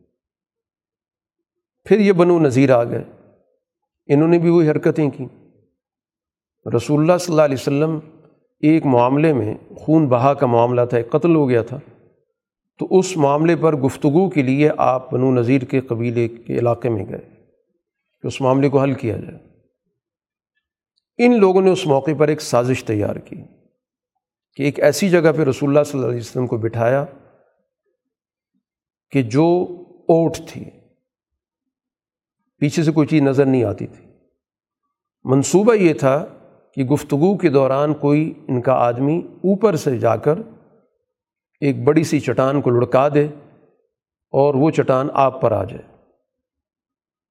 اور بعد میں کہہ دیا جائے کہ اتفاقی حادثہ ظاہر چٹان اوپر سے آئی تھی۔ ہم تو بیٹھ کے یہاں گفتگو کر رہے تھے۔ تو رسول اللہ صلی اللہ علیہ وسلم کو اللہ تعالیٰ نے وہی کے ذریعے بتا دیا کہ یہ سازش ہو رہی ہے۔ تو آپ اسی وقت گفتگو کو درمیان میں چھوڑ کر آ گئے اور آ کر ان کو دس دن کا وقت دیا کہ دس دن کے اندر اندر وہ اپنا فیصلہ کر لیں۔ جب انہوں نے دس دن کے اندر معاملہ نہیں طے کیا تو پھر جا کر رسول اللہ صلی اللہ علیہ وسلم نے ان کا محاصرہ کیا۔ اور اس محاصرے کے نتیجے میں یہ بات طے ہوئی کہ یہ جتنا بھی ان کے پاس ساز و سامان ہے، منقولہ، جس کو یہاں سے لے جا سکتے ہیں، لے جائیں۔ باقی یہ زمین یہیں پر رہے گی۔ تو اس واقعے کا قرآن حکیم نے یہاں پر ذکر کیا کہ رسول اللہ صلی اللہ علیہ وسلم کے دور میں یہ پہلا وہ غزوہ ہے کہ جس میں مسلمانوں کو مدینہ منورہ کے اندر اقدام کرنا پڑا۔ یعنی خود بڑھ کر فیصلہ کیا، جس کو اقدام کہتے ہیں۔ اور پھر اس کے بعد مسلمانوں کے پاس معاشی طور پر یہ بنو نذیر کی جو زمینیں تھیں، یہ مسلمانوں کے ہاتھ آئیں۔ تو اس طرح گویا کہ نسبتاً حالات بہتر ہوئے۔ تو اب ضروری تھا کہ اس صورت حال میں رہنمائی کی جائے، قوانین بتائے جائیں۔ کیونکہ ظاہر اس معاشرے کے اندر، مدینہ کے اندر معاشرہ بن رہا ہے، تو کون سے اصول ہوں گے؟ کن چیزوں کو ملحوظ رکھنا ہوگا؟ یہ قرآن نے یہاں پر گفتگو کی آغاز تو ظاہر اللہ کی تصویر سے کیا گیا، کیونکہ جو بھی چیز قرآن بیان کر رہا ہے، اس کو اس تصویر کے ساتھ مربوط کیا گیا کہ جو کچھ بھی دنیا کے اندر نظام چل رہا ہے، اس نظام کے اندر کسی قسم کی کوئی خامی نہیں ہے۔ اسی طرح جب اللہ تعالیٰ آگے حکم دے رہا ہے، جو بھی احکامات معاشرے کے لیے دیے جا رہے ہیں، ان احکامات کے اندر بھی کوئی کمی بیشی موجود نہیں۔ جن احکام کی اس وقت ضرورت تھی، وہی احکامات اس وقت دیے گئے۔ اس میں کسی قسم کا کوئی زیادتی کا معاملہ نہیں، کوئی ظلم کا معاملہ نہیں۔ اللہ تعالیٰ اس قسم کے ہر عیب سے پاک ہے۔ باقی اللہ تعالیٰ کی صفت عزیز اور حکیم ہے۔ تو اب ان صفات کا تو مظاہرہ ہوگا۔ ان کا اظہار تو دنیا کے اندر اللہ تعالیٰ نے اپنی صفات کا رکھا ہے۔ تو اب اللہ کی ذات نے ان لوگوں کو گھروں سے نکالا۔ مسلمانوں کے بارے میں کہا کہ ان کو بھی خیال نہیں تھا کہ یہ لوگ اپنے قلعوں سے نیچے اتریں گے، کیونکہ اپنے آپ کو بڑے طاقتور سمجھتے تھے اور سالہ سال سے وہاں موجود تھے۔ تو مسلمانوں کی طاقت تو ابھی پیدا ہوئی ہے۔ تو اس لیے مسلمانوں کے ذہن میں یہ نہیں آ رہا تھا کہ یہ اپنے قلعوں سے نکلیں گے بھی۔ وہ سمجھتے تھے کہ یہ قلعے ان کے بہت مضبوط قلعے ہیں، کافی عرصہ اس کے اندر رہ سکتے ہیں۔ لیکن اللہ تعالیٰ نے ظاہر ہے کہ یہ فیصلہ کیا جس کے نتیجے میں ان کے دلوں کے اندر خوف پیدا ہو گیا۔ اور جب یہ فیصلہ ہوا کہ یہاں سے جو کچھ لے کے جانا چاہتے ہیں لے جائیں، تو پھر ان کی اپنے گھروں میں توڑ پھوڑ جو شروع ہو گئی۔ کیونکہ اب انہوں نے دروازے بھی نکالنے شروع کر دیے اور کھڑکیاں بھی نکالنی شروع کر دیں۔ ظاہر سارے گھر ویران ہو گئے۔ کہ جب یہ کہا کہ جو چیز بھی لے جا سکتے ہو، تو پھر یہی کچھ ان نے کرنا تھا۔ تو جو خریبو نہ بجوتا ہوں بے عیدی ہم وعید المومنین، کہ ان کے گھر برباد ہو گئے، اپنے ہاتھوں سے بھی ہوئے اور مسلمانوں نے بھی کیے۔ اس پر قرآن نے ایک بڑی اصولی بات کی کہ یہ تو واقعہ ماضی کا ہوا۔ فاتبرو یا اول کہ اس واقعے کو اپنے لیے ایک نمونہ بناؤ۔ یہ مت سمجھو کہ تورات والے تھے، یہودی تھے اور ان کے ساتھ ایک واقعہ ہو گیا۔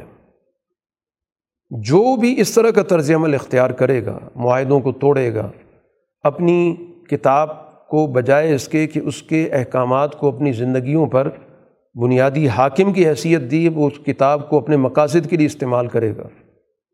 یعنی مذہب اعلی کار بن جائے گا۔ تو پھر ظاہر تاریخ تو اسی طرح اپنے آپ کو دہراتی رہتی۔ ہے تو یہ اسی کو قانونی عبرت کہا گیا۔ قانون اعتبار کہا گیا کہ موجود چیزوں سے نتائج اخذ کرنا۔ کہ کوئی واقعہ ہوتا ہے تو واقع جہاں مرضی ہوا ہو، جس کے ساتھ بھی ہوا ہو۔ کیوں ہوا؟ کس لیے ہوا؟ ایک قوم عروج پہ جاتے جاتے زوال کی طرف کیوں چلی گئی؟ اس کا وسائل پر جو اختیار تھا کیوں ختم ہو گیا؟ اتنی لمبی چوڑی اس کی تاریخ تھی، صدیوں پر اس کی حکومت چل رہی تھی، تو کیوں ختم ہو گئی؟ تو یہ غور و فکر کر کے اور نتائج اخذ کرنا اور پھر اس کے بعد اس کی روشنی میں لاہ عمل طے کرنا، تو یہ قانون اعتبار یا قانون عبرت، قرآن اسی کو ذکر کر رہا ہے۔ اب اس موقع پر ظاہر ہے کہ مسلمانوں نے دباؤ ڈالنے کے لیے کچھ مسلمانوں نے یہ فیصلہ کیا جو ایک طرف جا رہے تھے کہ ان کے درخت کاٹو تاکہ یہ باہر نکلنے پہ مجبور ہوں۔ لیکن ایک مسلمانوں کا جو لشکر جو دوسری طرف تھا، انہوں نے کہا کہ درختوں کو ہم کچھ نہیں کہتے۔ مستقبل میں ہو سکتا ہے، یہ ہمارے کام آ جائیں۔ تو پھر بعد میں بحث شروع ہو گئی کہ کس نے صحیح کیا۔ درخت کاٹنے والوں نے صحیح کیا یا درخت چھوڑنے والوں نے صحیح کیا؟ تو قرآن نے دونوں کی تصویب کر دی کہ دونوں نے ٹھیک کیا دونوں کا مقصد ٹھیک تھا۔ ان کا مقصد تھا کہ دشمن پہ دباؤ ڈالا جائے۔ تو ٹھیک ہے، ظاہر ہے جب دشمن پہ دباؤ ڈالنے کی حکمت عملی ہوتی ہے تو پھر اس طرح کے فیصلے کرنے پڑتے ہیں۔ اور ان کی سوچ بھی ٹھیک تھی کہ مستقبل کے حوالے سے ہم نے ان سے فائدہ اٹھانا ہے تو ان کو باقی رہنا چاہیے۔ تو اس لیے قرآن نے دونوں کے بارے میں یہ نہیں کہا کہ اس نے صحیح کیا یا اس نے غلط کیا۔ یہ حکمت عملی سے تعلق رکھتا ہے۔ اور پھر ظاہر بات ہے کہ جب جنگ ہو رہی ہوتی ہے تو اب جنگ میں ہر وقت ہر چیز سینٹرل کمانڈ سے تو نہیں طے ہو سکتی۔ پھر جو لوکل موجود ہوتے ہیں، میدان میں موجود ہوتے ہیں، انہیں اختیارات حاصل ہوتے ہیں، دینے ضروری ہوتے ہیں تاکہ میدان کے اندر وہ فیصلہ کر سکیں۔ اگر ان کو ہر بات پوچھنے کے لیے رابطہ کرنا پڑے گا، پوچھنا پڑے گا، فیصلہ کرنا پڑے گا، تو ظاہر ہے کہ پھر بسا اوقات میدان کی صورت حال تبدیل ہو جاتی۔ تو یہ گویا کہ ایک فطری معاملہ جس کو قرآن نے یہاں پر ذکر کیا۔ اب یہ جو وسائل حاصل ہوئے، ان وسائل کا مستقبل کیا ہے؟ کن میں تقسیم ہوگا؟ تو قرآن نے اس کا بھی ایک ضابطہ دے دیا کہ بنیادی طور پر تو یہ سارے وسائل اللہ کے ہیں۔ تو یہ تو ذہن میں رکھو کہ دنیا کے اندر جو بھی چیز موجود ہے وہ بنیادی طور پہ اللہ کی ہے۔ اب اس کے بعد استعمال کے حوالے سے پھر اللہ نے یہاں پر ان حصوں کا ذکر کیا۔ اللہ کے رسول کا اس میں حصہ ہے کہ ظاہر پورے اس معاشرے کو آپ چلا رہے ہیں۔ تو آپ کے پاس تو اتنا وقت نہیں ہے کہ آپ اپنی ذاتی ضروریات کے لیے کوئی کاروبار شروع کریں یا کوئی زمین سنبھال کے بیٹھ جائیں، تو آپ نے تو اپنے آپ کو وقف کیا ہوا ہے۔ تو آپ کی جو ذاتی ضروریات ہیں، ظاہر ہے وہ بھی اسی سے پوری ہوں گی۔ اسی طرح قرآن نے کہا ذیل قربہ جو قرابت والے ہیں، جن کا آپ کے ساتھ بڑا قریبی تعلق ہے، اور جو گزشتہ کئی سالوں سے، تیرہ سال مکہ میں آپ کے ساتھ رہے اس کے بعد اب بھی تقریباً تین چار سال ہو گئے۔ تو اصل تو قرابت دار آپ کے یہ ہیں جنہوں نے مشکل میں آپ کا ساتھ دیا۔ تو اس میں آپ کے نسبی قرابت دار بھی شامل ہیں، لیکن وہ سارے قرابت دار جنہوں نے آپ کے ساتھ دین کی بنیاد پر آپ کے ساتھ ایک رشتہ جوڑا ہے۔ اسی طرح یتیم ہیں، مسکین ہیں، مسافر ہیں، ان سب کو گویا اپنے پاؤں پہ کھڑا کرنا ہے یتیموں کو اپنے پاؤں پہ کھڑا کرنا ہے ظاہر ان کے سرپرست نہیں رہے۔ مساکین کو دینا ہے تاکہ وہ اپنی معاشی سرگرمی شروع کر سکیں، تاکہ بوجھ نہ بننے رہیں۔ اور مسافر یعنی وہ جن کو باقاعدہ کوئی ذمہ داری دی جاتی ہے کسی جگہ پر جائیں، سفر اختیار کر کے اور وہاں سے اسٹیٹ کے لیے، معاشرے کے لیے مزید معلومات حاصل کر کے دیں۔ یعنی با مقصد جن کا سفر ہوتا۔ یہاں قرآن نے ان کا براہ راست ذکر کیا۔ باقی کوئی انفرادی طور پہ کوئی شخص اپنے ذاتی سفر کی وجہ سے کسی مشکل میں پڑ گیا تو یقیناً اس کی مدد بھی ہو جائے گی۔ اب یہ جو قرابت دار ہیں، قرآن نے ان کی بھی آگے تفصیل بتا دی کہ رسول اللہ صلی اللہ علیہ وسلم کے دینی حوالے سے اس مشن کے حوالے سے قرابت دار کون ہیں؟ ایک فقرائے مہاجرین ہیں۔ وہ سارے وسائل جن کے مکہ میں رہ گئے اور وہاں سے بغیر کسی وسیلے کے وہاں سے نکلے۔ خالی ہاتھ نکلے، ہجرت کر کے آئے، گھروں سے نکال دیا گیا، مال سے نکال دیا گیا، صرف اللہ کی رضا کے لیے آئے۔ تو ان کو اس میں شریک ہونا چاہیے، ان کو حصہ ملنا چاہیے۔ پھر اسی طرح جن لوگوں نے یہاں پر آ کر ان کو جگہ دی، ایمان بھی قبول کیا اور اس کے ساتھ ساتھ اپنا علاقہ، اپنی زمینیں بھی دے دیں کہ یہاں رہیں، فائدہ اٹھائیں، جن کو انصار کہتے ہیں۔ اور پھر اسی طرح وہ لوگ جو بعد میں آئیں گے، وہ بھی گویا کہ رسول اللہ صلی اللہ علیہ وسلم سے دینی حوالے سے قرابت کا تعلق رکھتے ہیں۔ اب یہ تقسیم کیوں کی جائے؟ وجہ کیا ہے؟ قرآن نے ایک اصولی ضابطہ بتا دیا کہ معاشرے کے اندر دولت کی گردش صرف مالدار لوگوں میں نہیں ہونی چاہیے۔ معاشرے کی تباہی ہوتی ہے کہ صرف وسائل والے لوگ یا آپس میں دولت کو سرکولیٹ کرتے رہیں۔ صنعت کار صرف آپس میں چیزوں کو لے دے رہے ہیں۔ جاگیردار ہیں، آپس میں صرف لین دین کر رہے ہیں۔ پورے معاشرے کے اندر دولت کی سرکولیشن ضروری ہے، اسی لیے یہ فیصلہ کیا جا رہا ہے کہ اس کو تقسیم کرو۔ کمزور لوگوں کو دو، معاشی طور پہ جو کمزور ہیں، معاشرتی طور پہ کمزور ہیں، یا جن کی خدمات ہیں۔ ان میں تقسیم کیا جائے تاکہ پوری سوسائٹی ان وسائل سے فائدہ اٹھا سکے۔ یہی وہ آیات تھیں جن کی بنیاد پر پھر حضرت عمر رضی اللہ تعالیٰ عنہ نے اپنے دور میں جب عراق کی زمینیں فتح ہوئیں تو اس پہ خاصی بحث ہوئی کہ ان زمینوں کا مستقبل کیا ہونا چاہیے۔ تو ایک رائے یہ تھی کہ جن لوگوں کی جد و جہد سے، قربانیوں سے یہ زمین ملی ہے تو یہ ان میں تقسیم ہونی چاہیے۔ اگر ان کی قربانیاں نہ ہوتیں تو یہ زمین کہاں سے فتح ہوتی؟ تو اس چیز کا انہیں ریوارڈ ملنا چاہیے، یہ زمینیں ان کو ملنی چاہیے۔ حضرت عمر کی رائے یہ تھی کہ یہ زمینیں ملکیت کے اعتبار سے بیت المال کی، اسٹیٹ کی ہونی چاہیے۔ اور ان زمینوں پر جو لوگ پہلے سے کام کر رہے ہیں، یہ انہیں کے پاس رہنی چاہیے۔ وہی سنبھالیں، وہی کاشت کریں، کیونکہ وہ ماہر ہیں۔ جانتے ہیں زمین کیسی کاشت کی جاتی ہے۔ اور یہ باہر سے آنے والے مسلمان، ان کو تو ظاہر اتنا بڑا تجربہ نہیں، اتنی وسیع و عریض زمین ہے۔ تو اس لیے جن کا کام ہے انہیں کو سانجھے۔ اب باقی یہ کہ اس سے جو وسائل حاصل ہوں گے وہ ان کے ساتھ ہم طے کر لیتے ہیں۔ ان کے ساتھ کوئی پرسنٹیج طے کر لیتے ہیں۔ تو وہ ایک پرسنٹیج جو ہے وہ بیت المال میں ہر سال جمع کرا دیں۔ باقی زمینیں یہ سنبھالیں۔ لیکن ان کی ملکیت نہیں ہوگی، ملکیت اسٹیٹ کی ہوگی، یہ صرف اس پہ کام کریں گے۔ تو اس پہ خاصی بحث ہوئی۔ یعنی ان دونوں جماعتوں کے درمیان کئی دنوں بلکہ کئی مہینوں تک بحث ہوئی۔ اور بالآخر ظاہر کے دلائل پہ بات ہو رہی تھی، شواہد پہ بات ہو رہی تھی۔ گفتگو ظاہر ہے کہ کسی بھی طور پر کوئی ذاتی انا پہ تو نہیں ہو رہی تھی۔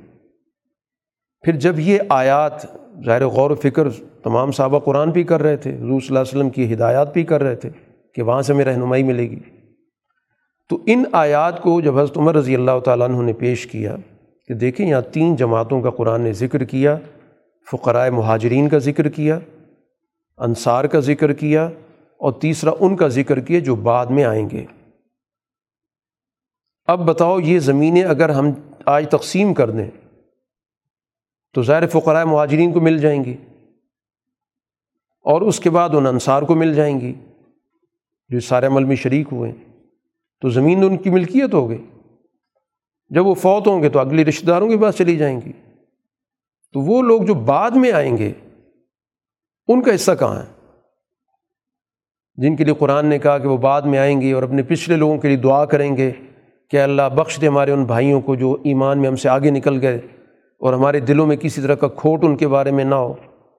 تو کہ یہ جو دعا کر رہے ہوں گے تو ظاہر ہے کہ اس دعا کا کوئی کوئی غرض ہوگی، کوئی مقصد ہوگا، کوئی ہماری طرف سے کوئی اچھا سلوک ہوگا۔ تو اگر زمین تقسیم ہو گئی ان دو گروہوں میں تو تیسرے کو تو کچھ نہیں ملا۔ تو جب یہ بات ان نے کی تو پھر تمام اس رائے پہ متفق ہو گئے۔ کہ جب اسٹیٹ کے پاس ہوں گی تو اس کا فوائد تو ہر دور کے مسلمان حاصل کرتے رہیں گے۔ وہ ملکیت نہیں بنیں گی، وراثت نہیں بنیں گی۔ تو اس طرح گویا کہ مستقبل کے حوالے سے یہ چیز طے ہو گئی کہ وہ تمام علاقے، وہ تمام زمینیں جن کو مسلمانوں نے باقاعدہ فتح کیا، وہ بیت المال کی اور اسٹیٹ کی ملکیت ہوں گی۔ وہ کسی کی ذاتی اور انفرادی ملکیت نہیں ہوں گی۔ وہ ساری زمینیں جن کے لیے لفظ استعمال ہوتا ہے کہ ساری زمینیں خراجی ہوں گی۔ تو یہ دو لفظ استعمال ہوتے ہیں، خراج اور عشر۔ تو عشر کہا جاتا ہے ٹین پرسنٹ کو، لیکن یہ اس زمین پر آتا ہے جس کا انسان خود مالک ہو۔ اس کی شرعی ذمہ داری ہے کہ وہ اپنی پیداوار کا دسواں حصہ یا کچھ صورتوں میں پانچواں حصہ دیتا ہے۔ لیکن یہ جو خراجی زمین ہوتی ہے، یہ تو ظاہر ملکیت میں نہیں ہوتی۔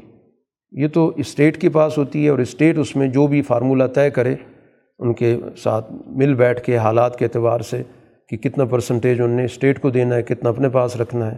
تو ظاہر ہے کہ یہ طے کرنے والی چیز ہے جو ہر دور کے اعتبار سے ہو سکتی ہے۔ اب اس غزوہ بنو نذیر کے موقع پر ان منافقین نے ان یہودیوں کو بہت انگیخت کرنے کی، ابھارنے کی کوشش کر کہ تم جمے رہو، ہم تمہارے ساتھ ہیں۔ قرآن نے پورے ان کے الفاظ بھی ذکر کی لین اخرج تم لنخر و جن تمہیں نکالا گیا تو ہم بھی نکل پڑیں گے۔ ہم کسی کی بات نہیں مانیں گے۔ اور اگر تمہارے ساتھ جنگ ہوئی تو ہم تمہاری مدد کریں گے۔ قرآن نے کہا، بالکل جھوٹے ہیں۔ بالکل نہیں نکلیں گے۔ اور اگر جنگ ہوئی، ان کے ساتھ بالکل مدد نہیں کریں گے۔ اور بال فرض مدد کی تو پیٹ پھیر کے بھاگ بھی جائیں گے۔ وجہ کیا ہے؟ لن تم اشد الرحبتاً فی صدوری من اللہ۔ کہ تمہارا جو روب ہے، ان کے دلوں میں ان منافقین کے دلوں میں یہ اللہ سے بھی زیادہ ہے۔ اللہ سے ان کو اتنا خوف نہیں ہے جتنے تم سے خوف زدہ رہتے ہیں۔ اور یہ تو مقابلہ کر ہی نہیں سکتے۔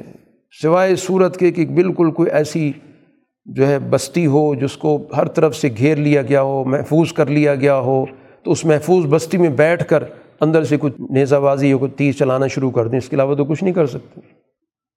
یا کوئی بہت بڑی دیوار اس کی اوٹ میں بیٹھ کر کوئی وہاں سے کوئی حرکت کریں۔ مسئلہ یہ کہ ان کے اپنے اندر بہت سارے اختلافات ہیں۔ کیونکہ جب مفادی سوچ ہوتی ہے تو ہر ایک کے مفاد اپنے اپنے ہوتے ہیں۔ تو یہ تو آپس میں ایک دوسرے سے کٹے ہوئے ہیں۔ بسم بینہم شدید۔ آپس میں لڑائیاں ان کی بہت ہیں۔ مختلف قبیلوں کی، مختلف علاقوں کی، شخصیات کی۔ بظاہر آپ سمجھ رہے ہیں کہ یہ کٹھے ہیں۔ ایسا نہیں، ان کے دل پھٹے ہوئے اور وجہ کیا ہے کہ بینم قوم اللہ یاقلوں بے شعور لوگ ہیں تو ایسے ہی ہوگا جو مفاد کے لیے ہر چیز سوچتے ہیں، پوری زندگی اسی پہ بسر کر رہے ہیں۔ تو ان کے اندر اعلیٰ مقاصد کا شعور کہاں سے ہوگا؟ اب ان کی مثال تو شیطان جیسی ہے کہ شیطان انسان کو آمادہ کرتا ہے، اکفر، اللہ کی بات مت مانو۔ اور جب ایک شخص شیطان کے کہے میں آ کر انکار کر بیٹھتا تو کہتا ہے، میرا تو کوئی تعلق ہی نہیں، میں تو بالکل بری ہوں، مجھے تو اللہ کا بڑا خوف ہے۔ تو قرآن کہتا ہے یہ دونوں جو ہے جہنم میں جائیں گے، چاہے شیطان ہو اور چاہے اس کا چیلا ہو۔ اور یہی ظالموں کی سزا ہے۔ اہل ایمان سے کہا جا رہا ہے، اتق اللہ ولطنظر نفس ما قدمت لغت اللہ کا تقوی اختیار کرو۔ اور ہر شخص کو دیکھنا چاہیے کہ کل کے لیے اس نے کیا کیا۔ یعنی جو بھی اللہ پر ایمان رکھنے والا ہے، وہ ہمیشہ دور اندیش ہوتا ہے۔ وہ مستقبل کی حکمت عملی سوچتا ہے۔ اور ایک مسلمان کا مستقبل اس دنیا میں بھی ہے اور اس دنیا کے بعد کا بھی ہے۔ تو ایسا نہیں ہے کہ وہ دنیا کے مستقبل میں غور نہیں کرے گا۔ وہ جو بھی حالات ہیں، جو بھی آنے والا دور ہے، چاہے اس دنیا کے اندر ہے اور چاہے اس دنیا کے بعد کا جو دور ہے، جو نئی دنیا ہے، آخرت ہے، تو اس کے اعمال گویا کہ وقتی نوعیت کی نہیں ہوتی وقتی فائدے کے لیے نہیں ہوتی وہ کام کرو، آج فائدہ ہو جائے۔ نہیں، اس کی سوچ یہ ہوتی کہ کام وہ کرنا چاہیے جو پائیدار ہو، جو کل کام آ سکے۔ تو ایک مومن گویا دور اندیش ہوتا ہے۔ وہ جلد باز نہیں ہوتا، فوری فیصلے پر نہیں جاتا۔ قرآن حکیم کی یہاں پر اہمیت بیان کی گئی کہ اگر یہ قرآن کسی پہاڑ پر اترتا تو آپ دیکھتے کہ وہ دب جاتا اور پھٹ جاتا۔ اور اللہ یہ مثالیں غور و فکر کے لیے بیان کرتا ہے یہ تو الفاظ میں آ گئی بات ہے۔ اب اس پہ غور و فکر کریں۔ تو غور و فکر یہی بنتا ہے کہ قرآن کے مقابلے پر دنیا کا کوئی بڑی سے بڑی رکاوٹ، بڑے سے بڑا پہاڑ، معاشرتی طور پر، سماجی طور پر آ جائے تو قرآن اس پر غالب آئے گا۔ کوئی رکاوٹ اس کے مقابلے پر نہیں ٹھہر سکتی۔ کوئی بڑی سے بڑی قوم آ جائے۔ وہ اس کے مقابلے پر نہیں ٹھہر سکتی۔ تو قرآن غالب ہونے کے لیے آیا ہے۔ وہ اپنے فکر کے اعتبار سے سوسائٹی میں اپنا نظام چاہتا ہے، اپنا معاشرہ چاہتا ہے۔ اور یہاں اللہ کی صفات بیان کی گئیں کہ اصل میں تو قرآن کا جو پیغام ہے وہ ان صفات کے حوالے سے اللہ تعالیٰ کی ان صفات کا ذکر اس لیے کیا جا رہا ہے کہ اس دنیا کے اندر دینی معاشرہ جو وہ ان صفات کا مظہر ہوتا ہے۔ کچھ تو صفات ایسی ہیں کہ جس میں کسی اور کی شراکت نہیں ہو سکتی۔ اور بہت ساری صفات ایسی ہیں کہ جن کا پرتو، جن کی جھلکی معاشرے کے اندر پیدا کرنا خود دین کا مقصد ہے۔ اب اللہ کی ذات پر جب ایمان ہوگا تو عالم الغیبی و شہادہ موجود چیزوں کو بھی جانتا ہے، آنے والے دور کی چیزوں کو بھی جانتا ہے۔ جو ابھی اس وقت ہماری نظروں سے اوجل ہیں، ہمارے علم میں نہیں ہے تو ایمان لانے والا گویا موجود چیزوں کا بھی علم حاصل کرے گا اور غیب کی چیزوں پر اس کا یقین بھی ہوگا، ایمان بھی ہوگا۔ کہ مستقبل کے حوالے سے بہت سارے حقائق ہیں جو آہستہ آہستہ کھلیں گے، وہ شہادت بنتے جائیں گے۔ اور غیب کا ایک بڑا وسیع دائرہ ہے۔ اس کی ذات رحم والی ہے، غالب ہے، بادشاہ ہے، سب عیبوں سے پاک ہے، محفوظ ہے، امن دینے والا ہے۔ پناہ میں لینے والا ہے، غالب ہے۔ اب یہ ساری وہ چیزیں جو اصل میں اللہ تعالیٰ کے اس پیغام کی خصوصیات ہیں، قرآن کی۔ کہ قرآن بھی اس لیے ہے کہ اس کا غلبہ ہو، یہ امن دے، کمزور لوگوں کو پناہ دے۔ اس کے قوانین سب قوانین پر غالب ہوں، اس کے مقابلے پر کوئی نہ آئے۔ اور دنیا کے اندر نئی نئی چیزوں کو وہ ایجاد کی طرف لے کے جائے۔ جو اللہ کی صفات ذکر کی گئیں اللہ الخالق البار المصور۔ تو اس کا مطلب یہ کہ اللہ تعالیٰ کی طرف سے نئی نئی چیزیں تخلیق ہوتی رہتی ہیں۔ اس کو قرآن دوسری جگہ پہ کہہ چکا ہے، یخلق مالا تعلمون۔ اللہ وہ چیزیں میں پیدا کرے گا جن کو اس وقت تم نہیں جانتے۔ اس وقت تمہاری کوئی واقفیت نہیں ہے۔ لیکن مستقبل میں کئی نئی چیزیں پیدا ہو گئیں۔ کئی نئی چیزوں کو اللہ نے شکل دے دی، المصور۔ کئی چیزیں جن کے لیے اللہ تعالیٰ نے حالات کار سازگار بنا دیے۔ سورہ ممتحنہ آغاز ہوتا ہے، یا یو الزین امن و لاتخذ و ادوی وادو وکم اولیا تلقون علیہم بالمودہ، وقد کفر بما جا من الحق۔ مدنی صورت ہے اور یہ سورہ نازل ہوئی ہے صلح حدیبیہ کے بعد۔ اور فتح مکہ سے پہلے۔ ابتدا میں جس چیز کا ذکر کیا گیا یعنی جس واقعے کی روشنی میں ہدایات دی گئیں، ہدایات تو عمومی ہیں، اس کا صرف واقعے سے تعلق نہیں ہے۔ رسول اللہ صلی اللہ علیہ وسلم کے ساتھ جب اس معاہدے کو قریش نے توڑ دیا، حضور صلی اللہ علیہ وسلم نے نہیں توڑا، معاہدہ دس سال کے لیے ہوا تھا۔ اس معاہدے میں ایک شک یہ تھی کہ جو شخص، جو قبیلہ ان میں سے کسی کے ساتھ شریک ہونا چاہے وہ شریک ہو سکتا ہے۔ یعنی جن دو فریقین کے درمیان معاہدہ ہوا، ان کا تو ہو گیا۔ اب کوئی اور قبیلہ ہے، وہ شریک ہونا چاہتا ہے قریش کی طرف سے، یا کوئی فریق شریک ہونا چاہتا ہے مسلمانوں کی طرف سے، تو شریک ہو سکتا ہے۔ یہ اس کے اندر ایک شک موجود تھی۔ تو ہوا یہ کہ بنی بکر قبیلہ جو ہے، وہ قریش کے ساتھ شریک ہو گیا، بنی خزا جو ہے، وہ مسلمانوں کے ساتھ شریک ہو گیا۔ اب اس کا مطلب یہ ہوا کہ یہ سب معاہدے کے پابند ہو گئے۔ اب یہ دو قبیلے ایسے تھے ان کی ماضی میں بڑی جنگیں رہیں، ایک دوسرے کے خلاف قتل و غارت رہی۔ تو اسی طرح کی لڑائی بنی بکر، بنی خزا کے درمیان ہو گئی۔ بنی خزا کے کافی لوگ مارے گئے اور ان بڑی بھاگ دوڑ کے ان نے جا کے بیت اللہ میں پناہ لی۔ اور اسی طرح رسول اللہ صلی اللہ علیہ وسلم کے پاس ان کا وفد آیا، اس نے دعائی دی کہ ہم آپ کے ساتھ شریک ہوئے۔ اور ہمارے ساتھ زیادتی ہو گئی، ہمارے لوگ قتل کیے گئے۔ تو رسول اللہ صلی اللہ علیہ وسلم نے قریش کو پیغام بھجوایا کہ یا تو ان جتنی بھی لوگ قتل ہوئے ہیں ان کا باقاعدہ جو خون بہا ہے، وہ ادا کیا جائے۔ کیونکہ معاہد تھے، معاہد کی خلاف ورزی ہوئی ہے۔ تو اس لیے اگر معاہدے کو قائم رکھنا چاہتے، تو اس کا طریقہ یہی ہے کہ ان لوگوں کا خون بہا ادا کیا جائے تاکہ معاملات صحیح ہو جائیں۔ تو ان لوگوں نے انکار کر دیا۔ تو ظاہر اس کا مطلب یہی تھا کہ وہ انہوں نے معاہدے کو قبول نہیں کیا۔ معاہدے کی شکوں کی خلاف ورزی کی، معاہدہ توڑ دیا۔ تو اس کے بعد پھر رسول اللہ صلی اللہ علیہ وسلم نے مکہ کے فتح کی طرف پیش قدمی کی۔ بیٹھ کے حکمت عملی بنائی۔ اور اس حکمت عملی کا سب سے بڑا حصہ یہ تھا کہ مکہ والوں کو یہ تأثر نہ ملے کہ ہم ان کی طرف آ رہے ہیں۔ حضور صلی اللہ علیہ وسلم کئی موقعوں پر یہ حکمت عملی اختیار کرتے تھے کہ جانا اپنے کسی اور طرف ہوتا تھا تأثر یہ ہوتا تھا کہ آپ کا ارادہ کسی اور طرف کا تو یہ بڑی یعنی رازداری کے ساتھ تیاری ہو رہی تھی۔ تو ایک صحابی تھے، حاتم بن ابی بلتا۔ بڑے سینئر صحابی تھے، بدر کے اندر شریک بھی ہوئے، مخلص صحابی تھے۔ ان کے ذہن میں ایک خیال پیدا ہوا کہ اب یہ مسلمانوں کا قافلہ تو جائے گا۔ اور اس موقع پر جنگ بھی ہو سکتی ہے۔ تو میرے اہل خانہ مکہ میں رہتے ہیں۔ تو اب یہ جو مکہ والے لوگ ہیں، اس موقع پر وہ میرے خاندان والوں کو اذیت دیں گے، تکلیف دیں گے۔ باقی یہ کہ رسول اللہ صلی اللہ علیہ وسلم کو اور آپ کی جماعت کو اللہ تعالیٰ نے فتح مند کرنا ہے۔ کیونکہ پہلے آیات نازل ہو چکی، انا فتح نہ کا فتح مبین فتح تو نہیں رک سکتی۔ بس میں ان پر ایک ذاتی طور پر ایک احسان کر دوں کہ ان کو اطلاع دے دوں کہ رسول اللہ صلی اللہ علیہ وسلم کی تیاری ہے، تو اس کے بدلے میرے خاندان کو تحفظ مل جائے۔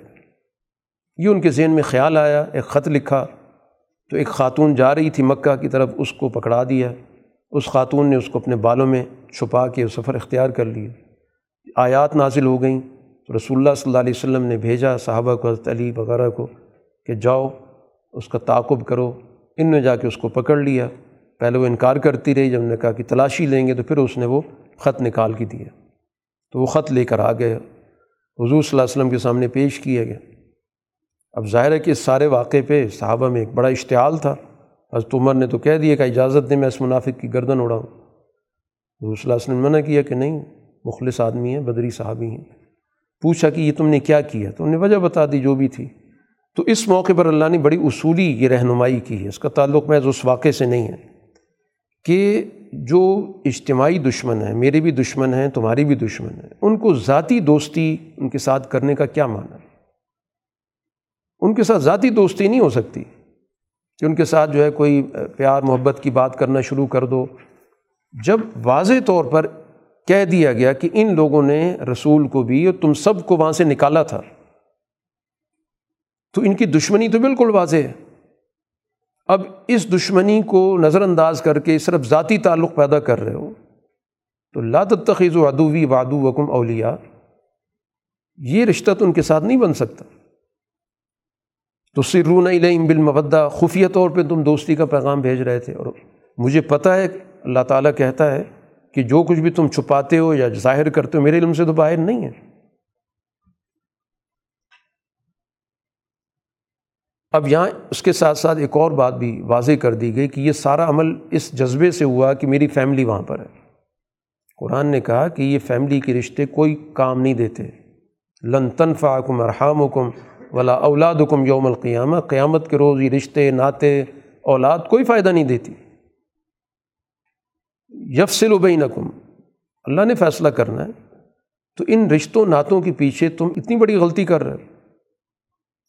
کہ اپنے انفرادی فائدے کی خاطر تم نے اتنا بڑا اجتماعی نقصان سوچ لیا، اس کی طرف تمہاری توجہ نہیں کی اور پھر کہا کہ تمہیں تو ایک بنیادی رہنمائی دے دی گئی تھی ابراہیم علیہ السلام کے حوالے سے۔ کہ ابراہیم علیہ السلاۃ والسلام نے اپنے دور میں اللہ نے کہا کہ ان کی زندگی میں اسوہ حسن ہے۔ تو قرآن نے اسوہ حسنہ کا لفظ یا رسول اللہ صلی اللہ علیہ وسلم کے لیے استعمال کیا یا ابراہیم علیہ السلام کے لیے کیا؟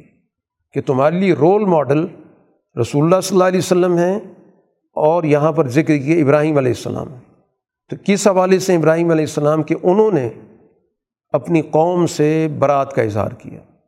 حالانکہ ان کے ساتھ ان کا بلڈ ریلیشن تھا، باپ وہاں پر تھا، سب کچھ تھا۔ تو انہوں نے کہہ دیا کہ میرا تم سے کوئی تعلق نہیں۔ انا برا امن کم امن تعبدون امن دون اللہ ہم بری و ذمہ ہمارا تم سے کوئی تعلق نہیں۔ اور ہم نے تم سے انکار کر دیا۔ ہمارا تمہارے درمیان بالکل واضح طور پر عداوت اور نفرت پیدا ہو چکی ہے۔ ہاں تم سچے راستے پر آ جاؤ تو بہت اچھی بات ہے۔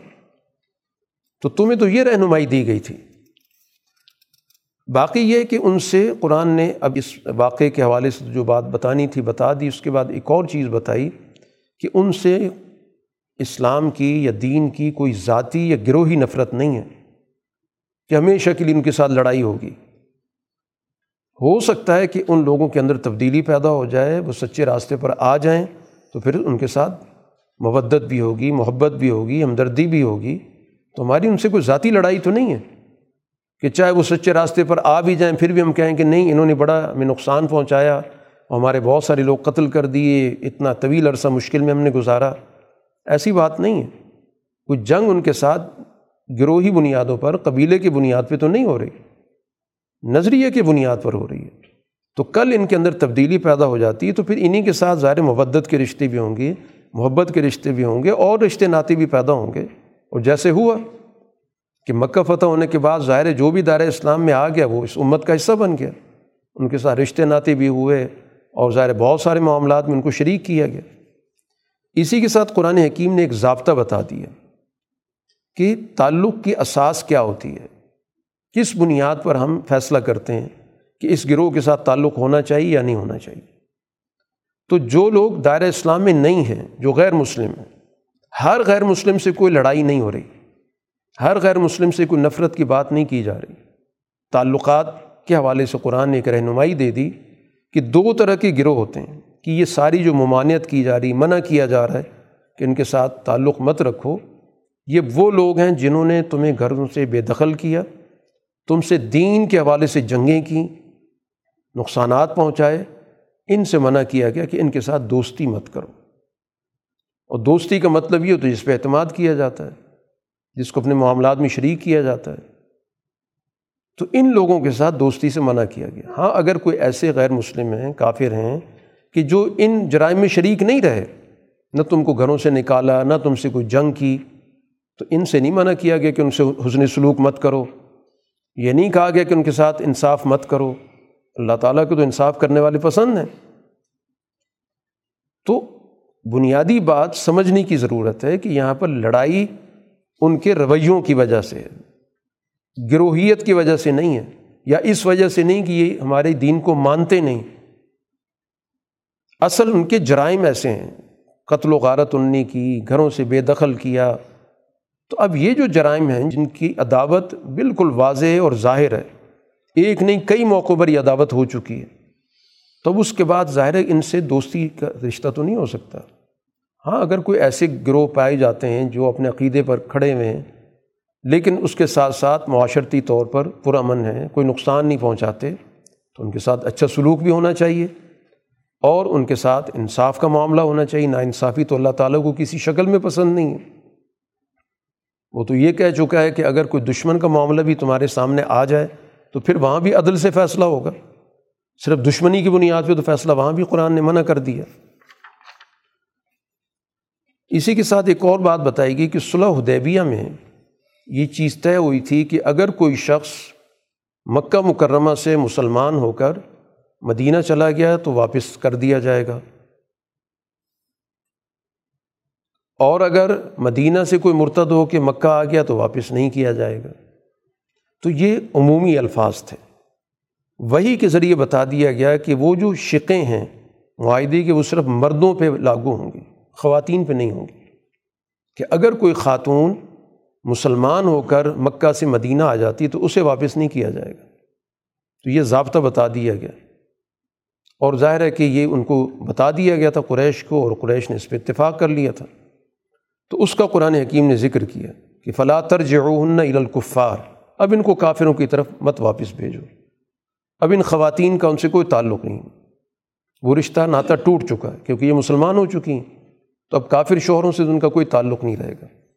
ہاں اگر ان کافر شوہروں نے ان پہ اخراجات کیے مہر دیے، تو پھر عدل کا، انصاف کا تقاضا یہ کہ یہ رقم ان کو واپس کر دیں۔ یہ جو بھی مہر تھے، ان کو واپس کر دیں، کیونکہ اب یہ خواتین یہاں آ چکی ہیں۔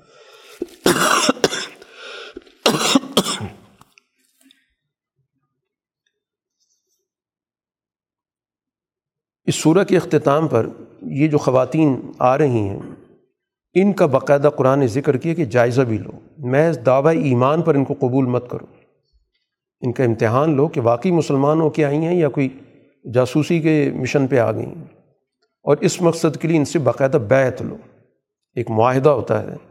تو اس معاہدے میں ظاہر ہے کہ ہر آدمی اس کی ذمہ داری کو محسوس کرتا ہے کہ ہم نے باقاعدہ ایک معاہدہ کیا اور اس معاہدے کے اندر وہ تمام الفاظ ہیں جو عام طور پر بیت کے اندر ہوتے ہیں کہ اللہ کے ساتھ کسی کو شریک نہیں کریں گی چوری نہیں کریں گی بدکاری نہیں کریں گی اولادوں کو قتل نہیں کریں گی کوئی بہتان ترازی نہیں کریں گی جس کو خود ان نے اپنے سامنے بنایا ہوگا۔ اور کسی بھی معقول کام میں رسول اللہ صلی اللہ علیہ وسلم کی مخالفت نہیں کریں گے۔ تو اگر یہ بیت کر لیتی ہیں، آپ سے یہ معاہدہ کر لیتی ہیں، تو پھر ان کو قبول کر لیں اور ان کے لیے اللہ سے مغفرت مانگیں۔ باقی ایسی قوم سے دوستی نہیں ہو سکتی جن پر اللہ کا غضب ہو چکا۔ تو مغزوب لوگوں سے دوستی کا کوئی فائدہ نہیں، نقصان ہے۔ مغزوب کون ہے جو مستقبل کے حوالے سے نتائج سے بالکل مایوس ہے قد یسو من الآخرہ۔ کہ کوئی نتیجہ وتیجہ نہیں، بس یہی دنیا ہے۔ یہ اسی طرح مایوس ہیں جیسے کافر قبر والوں سے مایوس ہیں کہ بس گیا ختم ہو گیا۔ سورہ صف کا آغاز ہے سب اللہ ماف السماوات و ماف الارض بہو العزیز الحکیم۔ اللہ تعالیٰ کی پاکیزگی ساری کائنات بیان کر رہی ہے۔ اس کے جو بھی احکامات ہیں، ان میں بھی کسی قسم کی کوئی کمی بیشی نہیں جیسے کہ پورا ایک کائنات کا نظام بتا رہا ہے کہ اللہ کا ہر فیصلہ درست اور ہر قسم کے عیب سے محفوظ ہے۔ ایک بڑی اصولی رہنمائی کی گئی کہ یا ایو الزین امن لم تقولون مالا تفعلون کہ اہلی ایمان کو اپنے قول اور فعل میں کوئی تضاد نہیں پیدا کرنا چاہیے کہ جو کام تم کرنا نہیں چاہتے وہ کہتے کیوں؟ اور یہ اللہ کے یہاں بہت بڑی ناراضگی کی بات ہے کہ دعوے بڑے بڑے کرو اور عمل کچھ نہ ہو۔ اور خاص طور پر جو دین کا علم رکھنے والے ہیں۔ کہ دنیا کے لوگوں کو وہ دین بتاتے رہیں اور خود اس پر عمل کرنے کے لیے آمادہ ہی نہیں ہو تیار ہی نہ ہو جیسے ہمارے یہاں ہوتا رہا کہ معاشرے سے نوجوانوں کو پکڑ پکڑ کر جہاد پر بھیجا جاتا رہا اور جو بھیجتے رہے، خود ان میں سے شاید ہی کسی نے عمل کیا ہو۔ اور کیا ہوگا تو بہت ہی کوئی نچلے درجے کے کسی آدمی نے کیا ہو جتنی بھی بڑی قیادت تھی، ان میں سے کسی نے بھی اس پہ عمل نہیں کیا۔ تو یہ تو ایک مثال ہے۔ اسی طرح سوسائٹی کے اندر ممبروں پہ بیٹھ کر بڑی بڑی ہانکیں گے اور عمل اس میں سے کسی پہ نہیں کرنا۔ تو اللہ کے یہاں بہت بڑی ناراضگی کی بات ہے کہ جو کام تم نے کرنا نہیں وہ کہتے کیوں؟ ہاں جس پہ عمل کرنا ہے وہ کہو، بتاؤ لوگوں کو۔ یا وہ چیز جس کے بارے میں تمہیں علم ہے، وہ علم منتقل کرو ان کو۔ اور وہ چیز اگر تمہارے دائرۂ اختیار میں نہیں آتی ہو تو ٹھیک ہے۔ اب اگر ایک شخص تاجر نہیں ہے تو ٹھیک ہے، وہ تاجروں کو بتا تو سکتا ہے کہ تجارت کیا ہوتی ہے۔ اس سے یہ تو نہیں کہیں گے تم تجارت پہلے کرو، پھر ہمیں کہنا تجارت۔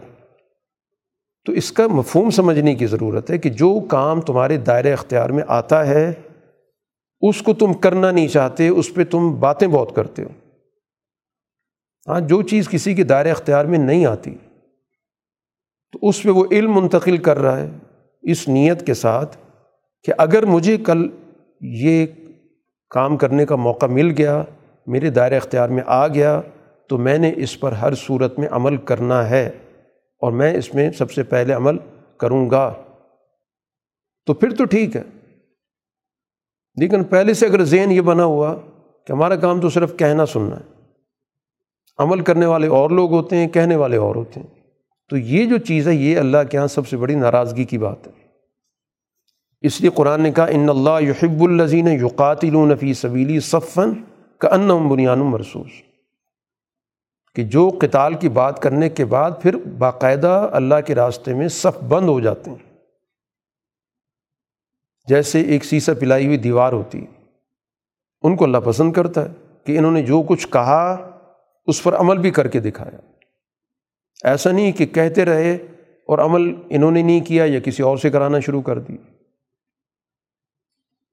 اسی کے ساتھ قرآن حکیم نے پچھلی انبیاء کی موسیٰ علیہ السلام کا بھی ذکر کیا، عیسیٰ علیہ السلام کا بھی، کہ موسیٰ علیہ السلاۃ والسلام کو ان کی قوم نے اذیت دی۔ انہوں نے کہا، اے میری قوم، مجھے کیوں اذیت دیتے ہو؟ جبکہ تمہیں پتہ ہے کہ میں تمہارے پاس اللہ کا رسول بن کے آیا لیکن ان لوگوں نے اس راستے سے انحراف کیا تو اللہ نے بھی ان کے دلوں کو منحرف کر دی اور وہ اذیت کیا تھی کہ جب موسیٰ علیہ السلاۃ والسلام اپنی قوم کو لے کر گئے اور کہا کہ اس شہر پر حملہ کرو اور اللہ تعالیٰ نے وعدہ کیا ہے کہ یہ عرض مقدسہ تمہارے لیے لکھ دی گئی۔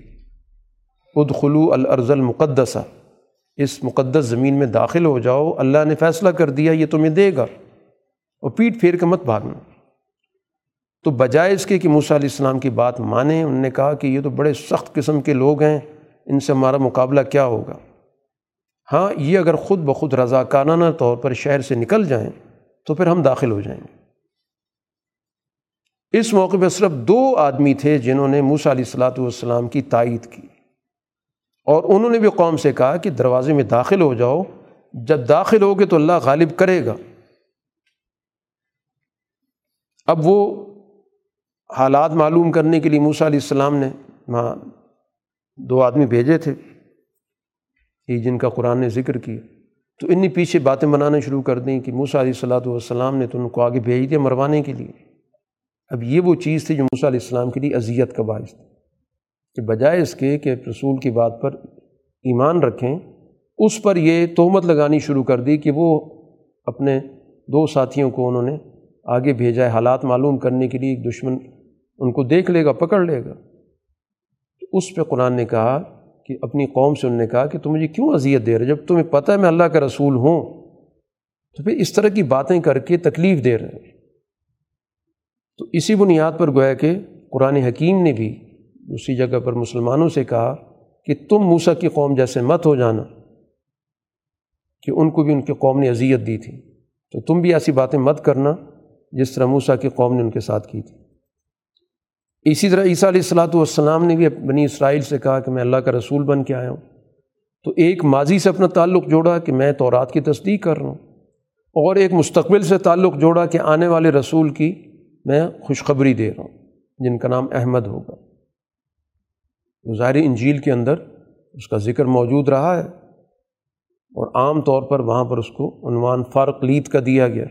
تو فارق لید کا ترجمہ اور احمد کا ترجمہ ایک ہی ہے، سب سے زیادہ اللہ کی حمد کرنے والا۔ لیکن انہوں نے ظاہر ہے کہ عیسیٰ علیہ السلاۃ والسلام کی بات پہ توجہ نہیں دی۔ اس کے بعد قرآن حکیم رسول اللہ صلی اللہ علیہ وسلم کی بے ست کا مقصد واضح کر رہا ہے اور یہ آیت قرآن میں تین جگہوں پر آ چکی۔ ہے یہ آخری مرتبہ ہے۔ ولزی ارسل رسول بالہدا ودین الحق لیظہر والدین کلی ولو کری المشرکون۔ دو جگہ پر ولو کری المشرکون ہے اور ایک جگہ پر وقفا بلّہ شہید ہے کہ تینوں جو آیتیں ہیں مدینہ منورہ میں آئی ہیں تو رسول اللہ صلی اللہ علیہ وسلم کا گویا منصب بتایا گیا کہ آپ کو اللہ نے دنیا کے اندر غلبے کے لیے بھیجا۔ آپ کے ذریعے اس دین کو اس نے غالب کرنا۔ ایک جگہ پر بتایا گیا کہ اس غلبے کے راستے میں کون لوگ رکاوٹ ہیں۔ وہ اخبار روحبان اور جنہوں نے سرمایہ پر قبضہ کیا ہوا ہے۔ ایک جگہ پر یہ بتایا گیا کہ اس غلبے کے لیے ذمہ داری کس کو دی گئی؟ تو بتایا گیا محمد الرسول اللہ بلزین ماہو رسول اللہ صلی اللہ علیہ وسلم اور آپ کی جماعت۔ اور تیسرا موقع یہ ہے کہ اب اس بنیادی نصف العین کے بعد اہل ایمان کی ذمہ داری کیا ہے؟ کیا کریں؟ تو قرآن نے کہا تو امنون بلّہ اور رسول ہی کہ ایمان اللہ اور اللہ کے رسول پر لائیں یعنی اس کی جو بھی تقاضے وہ پورے کریں۔ ایمان تو وہ لا چکے ہیں۔ تو جب دوبارہ کہا جا رہا ہے تو اس کا مطلب جو بھی اس کے اس وقت عملی تقاضے بنتے ہیں، ان کو پورا کریں۔ اور پھر اس مقصد کے لیے اپنی ساری صلاحیتیں وقف کر دیں۔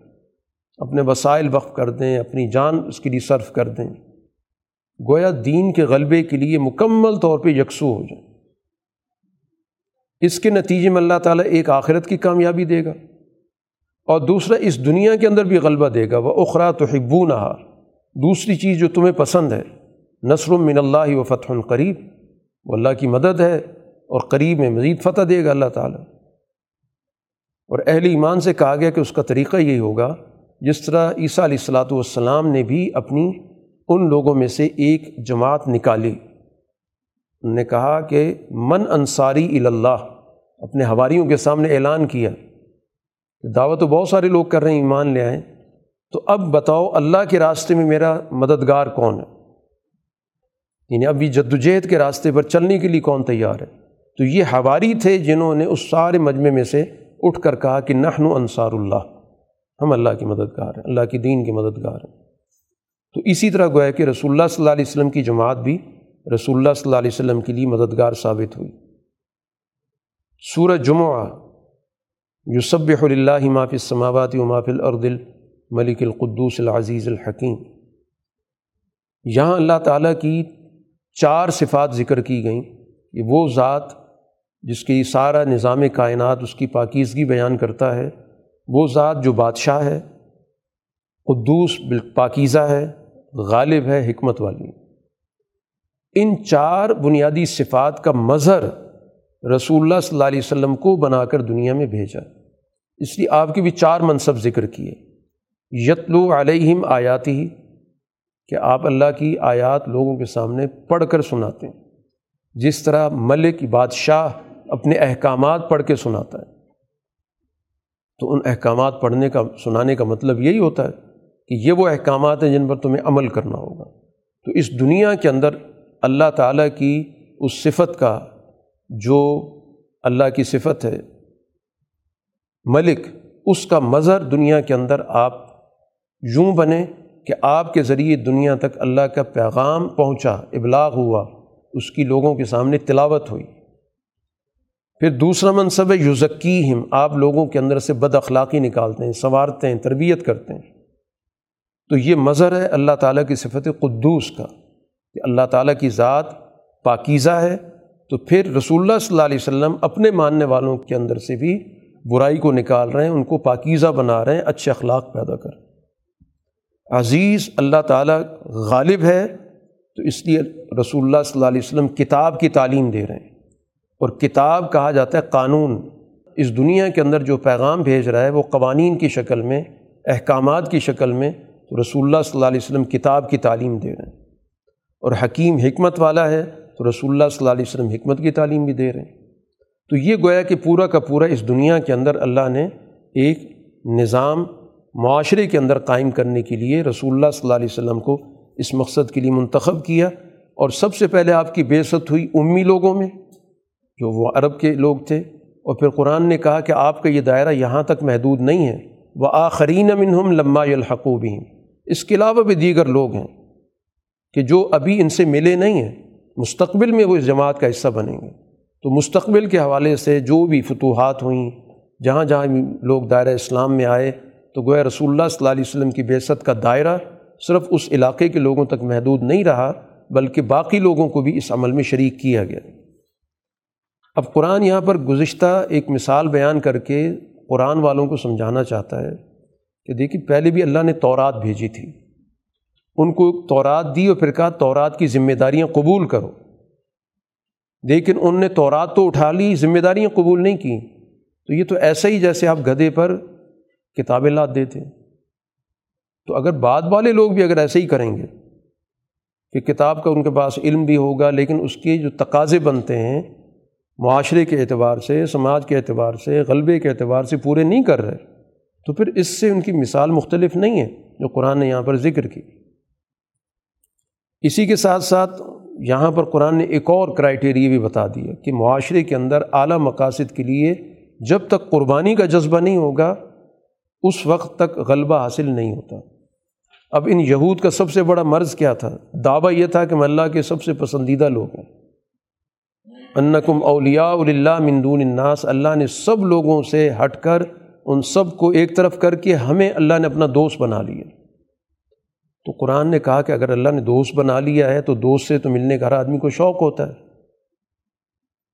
تو پھر اپنے اندر موت کی تمنا پیدا کرو کیونکہ اللہ سے ملنے کے لیے تو موت کے عمل سے گزرنا پڑتا ہے۔ اگر سچے ہو تو کہو اللہ تعالیٰ ہمیں جلد از جلد اپنے پاس بلا لے۔ ہم آپ کے دوست ہیں، آپ سے ملنا چاہتے ہیں۔ قرآن کہتا کبھی بھی یہ تمنا نہیں کریں گے، اپنے کرتوتوں کی وجہ سے۔ ان کو پتہ ہمارے کرتوت کیا ہیں؟ تو کبھی بھی ان کی زبان پہ یہ جملہ نہیں آئے گا کہ ہم اللہ سے ملنا چاہتے ہیں۔ باقی قرآن نے کہہ دیا، ٹھیک ہے، جس موت سے تم بھاگ رہے اس نے آنا تو ہے۔ ایسا نہیں ہے کہ تم بھاگتے رہو تو موت چھوڑ دے گی کہ چلیے، مجھ سے بھاگ رہا ہے، اس کو کچھ نہ کہیں۔ موت نے تو اس کو پکڑنا ہے۔ اہل ایمان کو اجتماعیت کی دعوت دی جا رہی ہے کہ پورے ہفتے میں ایک دن جمعے کا رکھا گیا۔ تو یہ ان کے اجتماع کا دن ہے۔ اب اس اجتماع میں شرکت کے لیے ان کو اپنی ساری مصروفیات ترک کر دینی چاہیے۔ کیونکہ اجتماعی تعلیم اور معاشرے کے اعتبار سے نئی نظریات کا پتہ چلنا، نئی ہدایات کا پتہ چلنا ضروری ہے۔ تو اس لیے اپنی ساری مصروفیات ترک کرو۔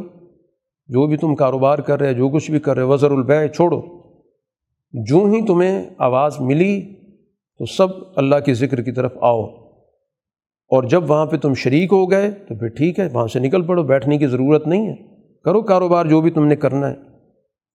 لیکن اللہ کو ہر وقت ذہن میں رکھو وزقر اللہ کثیرن کہ جو بھی کام کرنا ہے، وہ اللہ تعالیٰ کی ہدایت کے مطابق کرنا۔ تو اللہ کی یاد دہانی ہر وقت رہنی چاہیے۔ وہاں تو تمہیں صرف تعلیم کے لیے بلایا گیا۔ تو ضروری نہیں کہ تمہارا ذکر صرف مسجد میں ہوگا۔ ذکر تو تم کاروبار میں بھی کرو گے، باقی مصروفیات میں بھی کرو گے۔ اور ذکر سے مراد یہ کہ تمہیں، تمہارے ذہن کے اندر موجود ہو کہ میں جو بھی کام کر رہا ہوں تو ایک قاعدے اور ضابطے کے تحت کر رہا ہوں۔ اور میں ایک برتر ذات کے سامنے جواب دہ ہوں۔ سورہ منافقون کا آغاز ہوا، اذا جا عقل منافقون قالو نشد انقل رسول اللہ و اللہ عالم انقل رسول و اللہ یشد ان المنافقین القادبون مدنی صورت ہے۔ مدینہ منورہ میں منافقین کی ایک بڑی تعداد پائی جاتی تھی۔ عبداللہ بن ابئی ان کا سردار تھا۔ تو ایک غزبے میں یہ شریک تھا غزبہ بنی مستلق میں۔ تو وہاں پر اس نے پوری کوشش کی کہ مسلمانوں کو آپس میں لڑایا جائے۔ چنانچہ ایک تنازع اس نے پیدا کر دیا، ایک مہاجر صحابی میں اور ایک انصاری صحابی میں۔ اور پھر اس کے بعد دونوں نے اپنے اپنے گروہ کو آواز دی۔ تو بات آگے بڑھتی، رسول اللہ صلی اللہ علیہ وسلم کے علم میں آ گیا، فوراً آئے اور سختی سے ان کو ڈانٹا، تنبیہ کی کہ یہ کیا جاہلیت کی باتیں شروع کر دیں۔ اس طرح ان کے معاملات کو درست کیا۔ پھر یہ اس موقع پر اپنی خاص مجلس میں بیٹھ کے کہنے لگا کہ یہ باہر کے لوگ آ گئے انہوں نے ہمارے وسائل پہ قبضہ کر لیا، ان کی حکومت بھی حاصل کر لی۔ ہم عزت دار لوگ تھے۔ تو اب ہم عزت دار لوگ جا کر تمام ذلیلوں کو وہاں سے نکال دیں گے۔ تو اصل میں تو اس کا ذاتی حسد تھا۔ وجہ یہ تھی کہ رسول اللہ صلی اللہ علیہ وسلم کی ہجرت کے موقع پر مدینہ کے اندر اس کی سرداری یا اس کی حکومت کی بات چل رہی تھی۔ کیونکہ مدینہ میں کافی عرصے تک جنگ ہوتی رہی یسرف اس وقت کہلاتا تھا۔ تو وہ جنگوں سے تنگ آئے ہوئے تھے۔ تو اب سوچ رہے تھے کہ کوئی ہم حکومت بنائیں، کسی کو ذمہ داری دیں۔ تو عبداللہ بن ابئی اس حوالے سے ایک نمایاں نام تھا۔ لیکن رسول اللہ صلی اللہ علیہ وسلم کی ہجرت کے نتیجے میں اس کے سارے خواب چکنا چور ہو گئے۔ تو یہ مستقل اس کے ذہن کے اندر اس کو کچوکے لگتے تھے کہ میری حکومت حضور صلی اللہ علیہ وسلم کی وجہ سے قائم نہیں ہو سکی۔ تو اس لیے وہ کوئی بھی موقع ہاتھ سے جانے نہیں دیتا تھا۔ اسی غزبے میں اس نے وہ حرکت کی تھی جس کو ہم سورہ نور میں پڑھ چکے ہیں۔ اور دوسری حرکت اس نے یہ کی اپنے خاص مجلس میں اس جملہ جو قرآن نے ذکر کیا کہ لیخ رجن العز من الازل کہ ہم میں سے جو عزت والا ہے وہ ذلیلوں کو وہاں سے نکالے گا۔ اس مجلس میں زید بن ارقم ایک صحابی کمسن صحابی تھے، زیادہ عمر نہیں تھے، وہ بھی موجود تھے۔ تو انہوں نے اپنے چچا کو جا کے بتایا کہ آج عبداللہ بن ابئی اس طرح کی بات کر رہا تھا۔ ان کے چچا نے حضور صلی اللہ علیہ وسلم تک بات پہنچائی۔ تو رسول اللہ صلی اللہ علیہ وسلم نے جب اس کو بلایا تو مکر گیا۔ باقی صاحبہ نے بھی کہا کہ وہ تو بچہ ہے، پتہ نہیں اس نے بات صحیح سنی، نہیں سنی۔ یہ معزز آدمی ہے، سردار ہے اپنے قبیلے کا۔ تو یہ جب وضاحت کر رہا ہے تو اس نے نہیں کہی ہوگی۔ تو اس موقع پر اللہ تعالیٰ کی طرف سے یہ سورہ نازل ہوئی، جس میں بتایا گیا کہ اس نے واقعتاً وہ جملے کہے تھے اور اب وہ جھوٹ بول رہا ہے، اپنے آپ کو بچا رہا ہے۔ تو یہ ایک لحاظ سے گویا پورا منظر واضح کر دیا گیا کہ بات کیا ہوئی تھی۔ اس لیے قرآن نے کہا، اذا جا عقل منافقون یہ منافقین آ کے کہتے ہیں، ہم گواہی دیتے ہیں آپ اللہ کے رسول ہیں۔ اب بات جملہ تو ٹھیک ہے ان کا۔ قرآن نے کہا، اللہ جانتا ہے آپ اللہ کے رسول ہیں، لیکن اللہ گواہی دیتا ہے منافق جھوٹے ہیں۔ یعنی جملہ ٹھیک ہے، لیکن ان کی گواہی جھوٹی ہے، کیونکہ گواہی کہا جاتا ہے، جو چیز مان رہے ہیں، اس کو آپ زبان پہ لاتے ہیں۔ انہوں نے اپنی قسموں کو ڈھال بنا رکھا ہے۔ جب بھی کوئی بات آتی ہے، قسمیں اٹھا لیتے ہیں۔ اس طرح لوگوں کو اللہ کے راستے سے یہ بہکاتے رہتے ہیں۔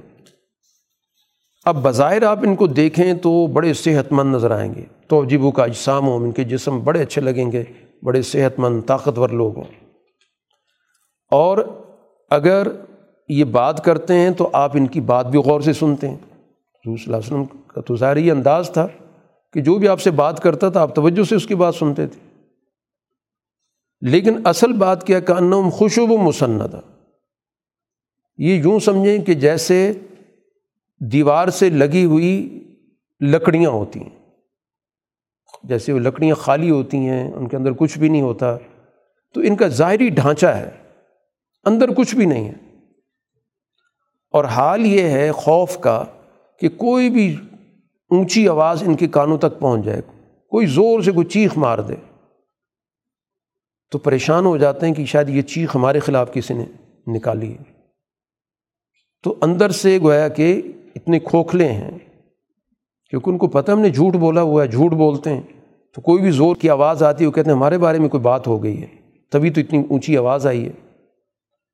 قرآن نے کہا، ہم العدو، یہ دشمن ہے ان سے بچ کے رہیں۔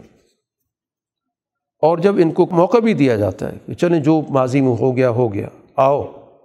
اب بھی موقع ہے اللہ کے رسول سے تم معافی مانگ لو، اور اللہ کے رسول اللہ سے تمہاری دعا کرتے ہیں۔ تو وہاں پر گویا اپنے سر مٹکاتے ہوئے چل پڑتے ہیں۔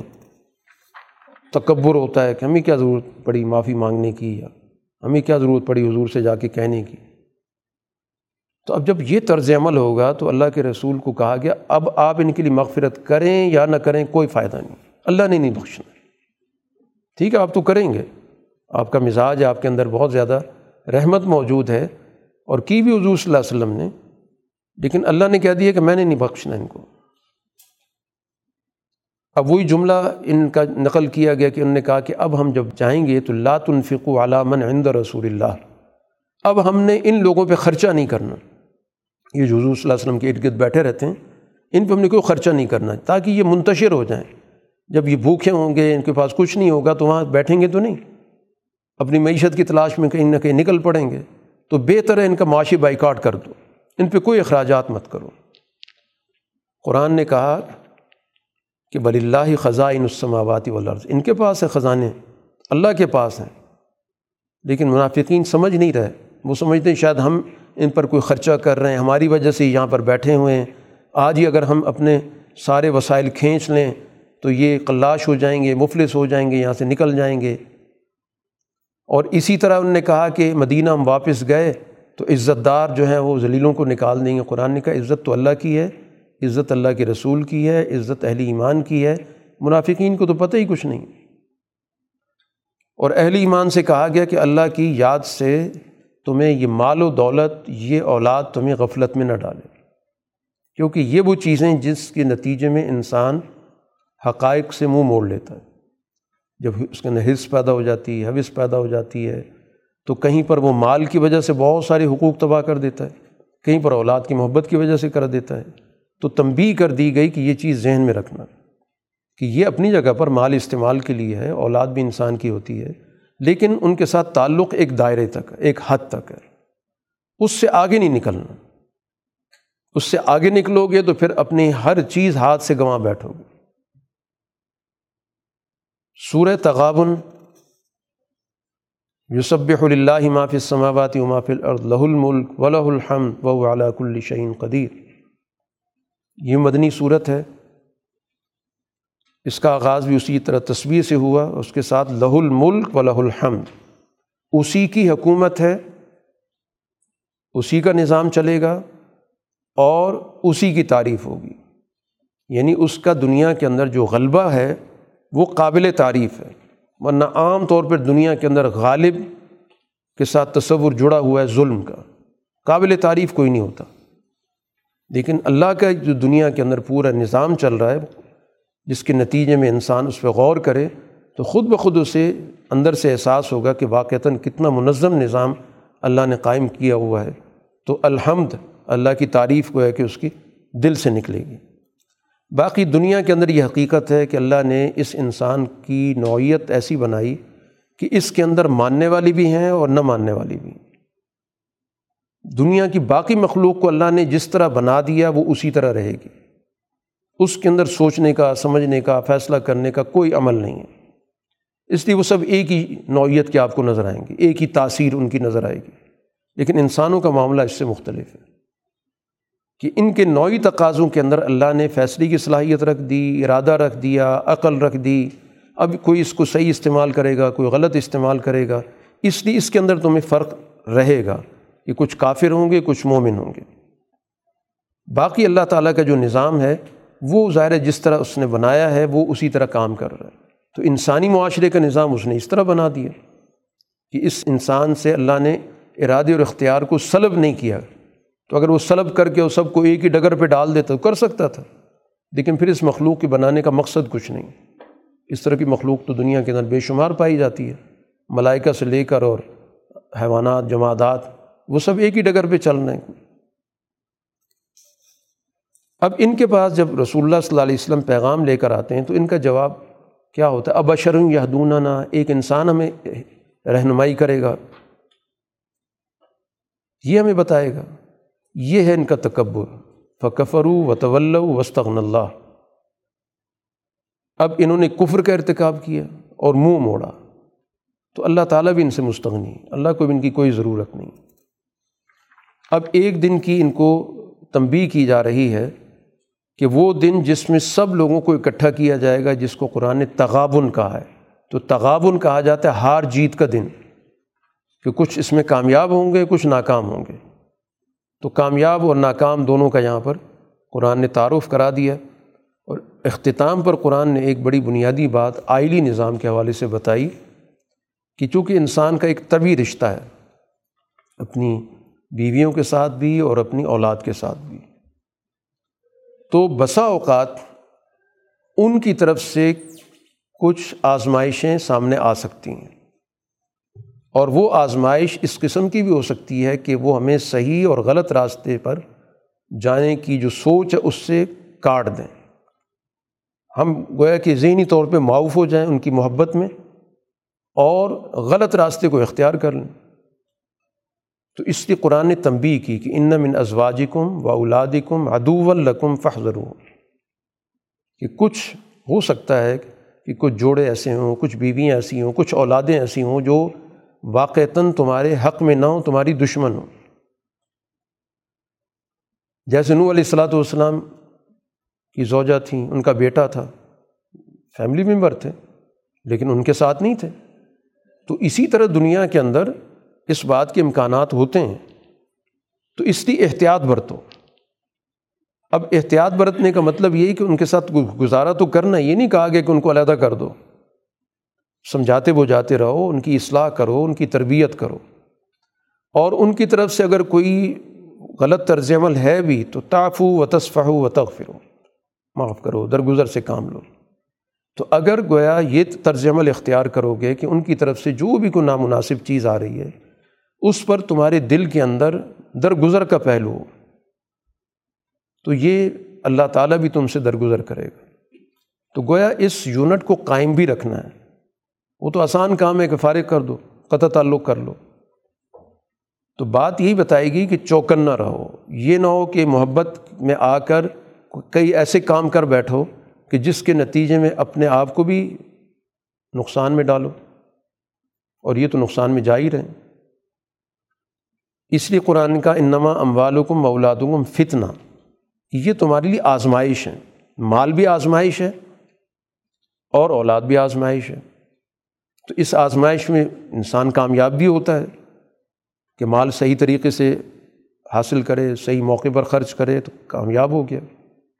اولاد کی صحیح تربیت کرے، اس کو صحیح راستے کی طرف لے کے جائے، کامیاب ہو گیا اور ناکامی بھی ہو سکتی ہے۔ تو اس لیے اس کو آزمائش سے تعبیر کیا گیا۔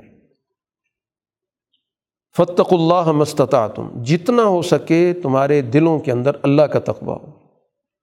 وسماؤ بات سنو، حضور صلی اللہ علیہ وسلم کی اور بات مانو وہ انفقو خیر الفسکم ان وسائل کو خرچ کرو، تمہارا اس میں بھلا ہے۔ اور اس کے لیے ضروری میوں کا شح نفسی فولا اکم المفل ہوں جو انسان کے دل کے اندر حبث ہوتی ہے، لالچ ہوتی ہے، اس سے بچنا سب سے زیادہ ضروری ہے۔ تو جس کو بھی اللہ تعالیٰ نے اپنے اندر کے بخل سے، لالچ سے حبث سے بچا لیا، وہ کامیاب ہے۔ باقی یہ وسائل جب اللہ نے دی ہیں تو اللہ کے راستے میں خرچ کرو، اسی کو قرآن نے قرض سے تعبیر کیا اللہ تعالیٰ ان وسائل میں اضافہ بھی کرے گا اور تمہارے گناہوں کو معاف بھی کرے گا۔ واخر دعوانا الحمد للہ رب العالمین۔ الحمد للہ رب العالمین العاقبۃ المطقین والصلاة والسلام علی رسول محمد وعلیہ وصحابہ اجمعین۔ ربنا آتنا فی الدنیا حسن وفی الآخرۃ حسن اے اللہ قرآن کا صحیح فہم عطا فرما، ہمارے شعور میں اضافہ فرما۔ اس کے مطابق اپنا کردار بنانے کی توفیق عطا فرما۔ ہماری انفرادی اجتماعی زندگیوں میں تبدیلی پیدا فرما۔ اے اللہ، اس ماہ کی برکتیں عطا فرما۔ اس آخری عشرے کی یہ جو تو نے وعدہ کیا ہے، آگ سے آزادی کا، ہم سب کو آگ سے آزادی عطا فرما۔ ہماری دعاؤں کو قبول فرما۔ ہمارے مسائل حل فرما۔ ہماری مشکلات آسان فرما۔ پریشانیوں کا اضالہ فرما۔ اللہ کا عفو کریم تحب العفو فاعف عنا۔ صلی اللہ تعالیٰ خیر خلقی محمد والی و صحابی اجمعین۔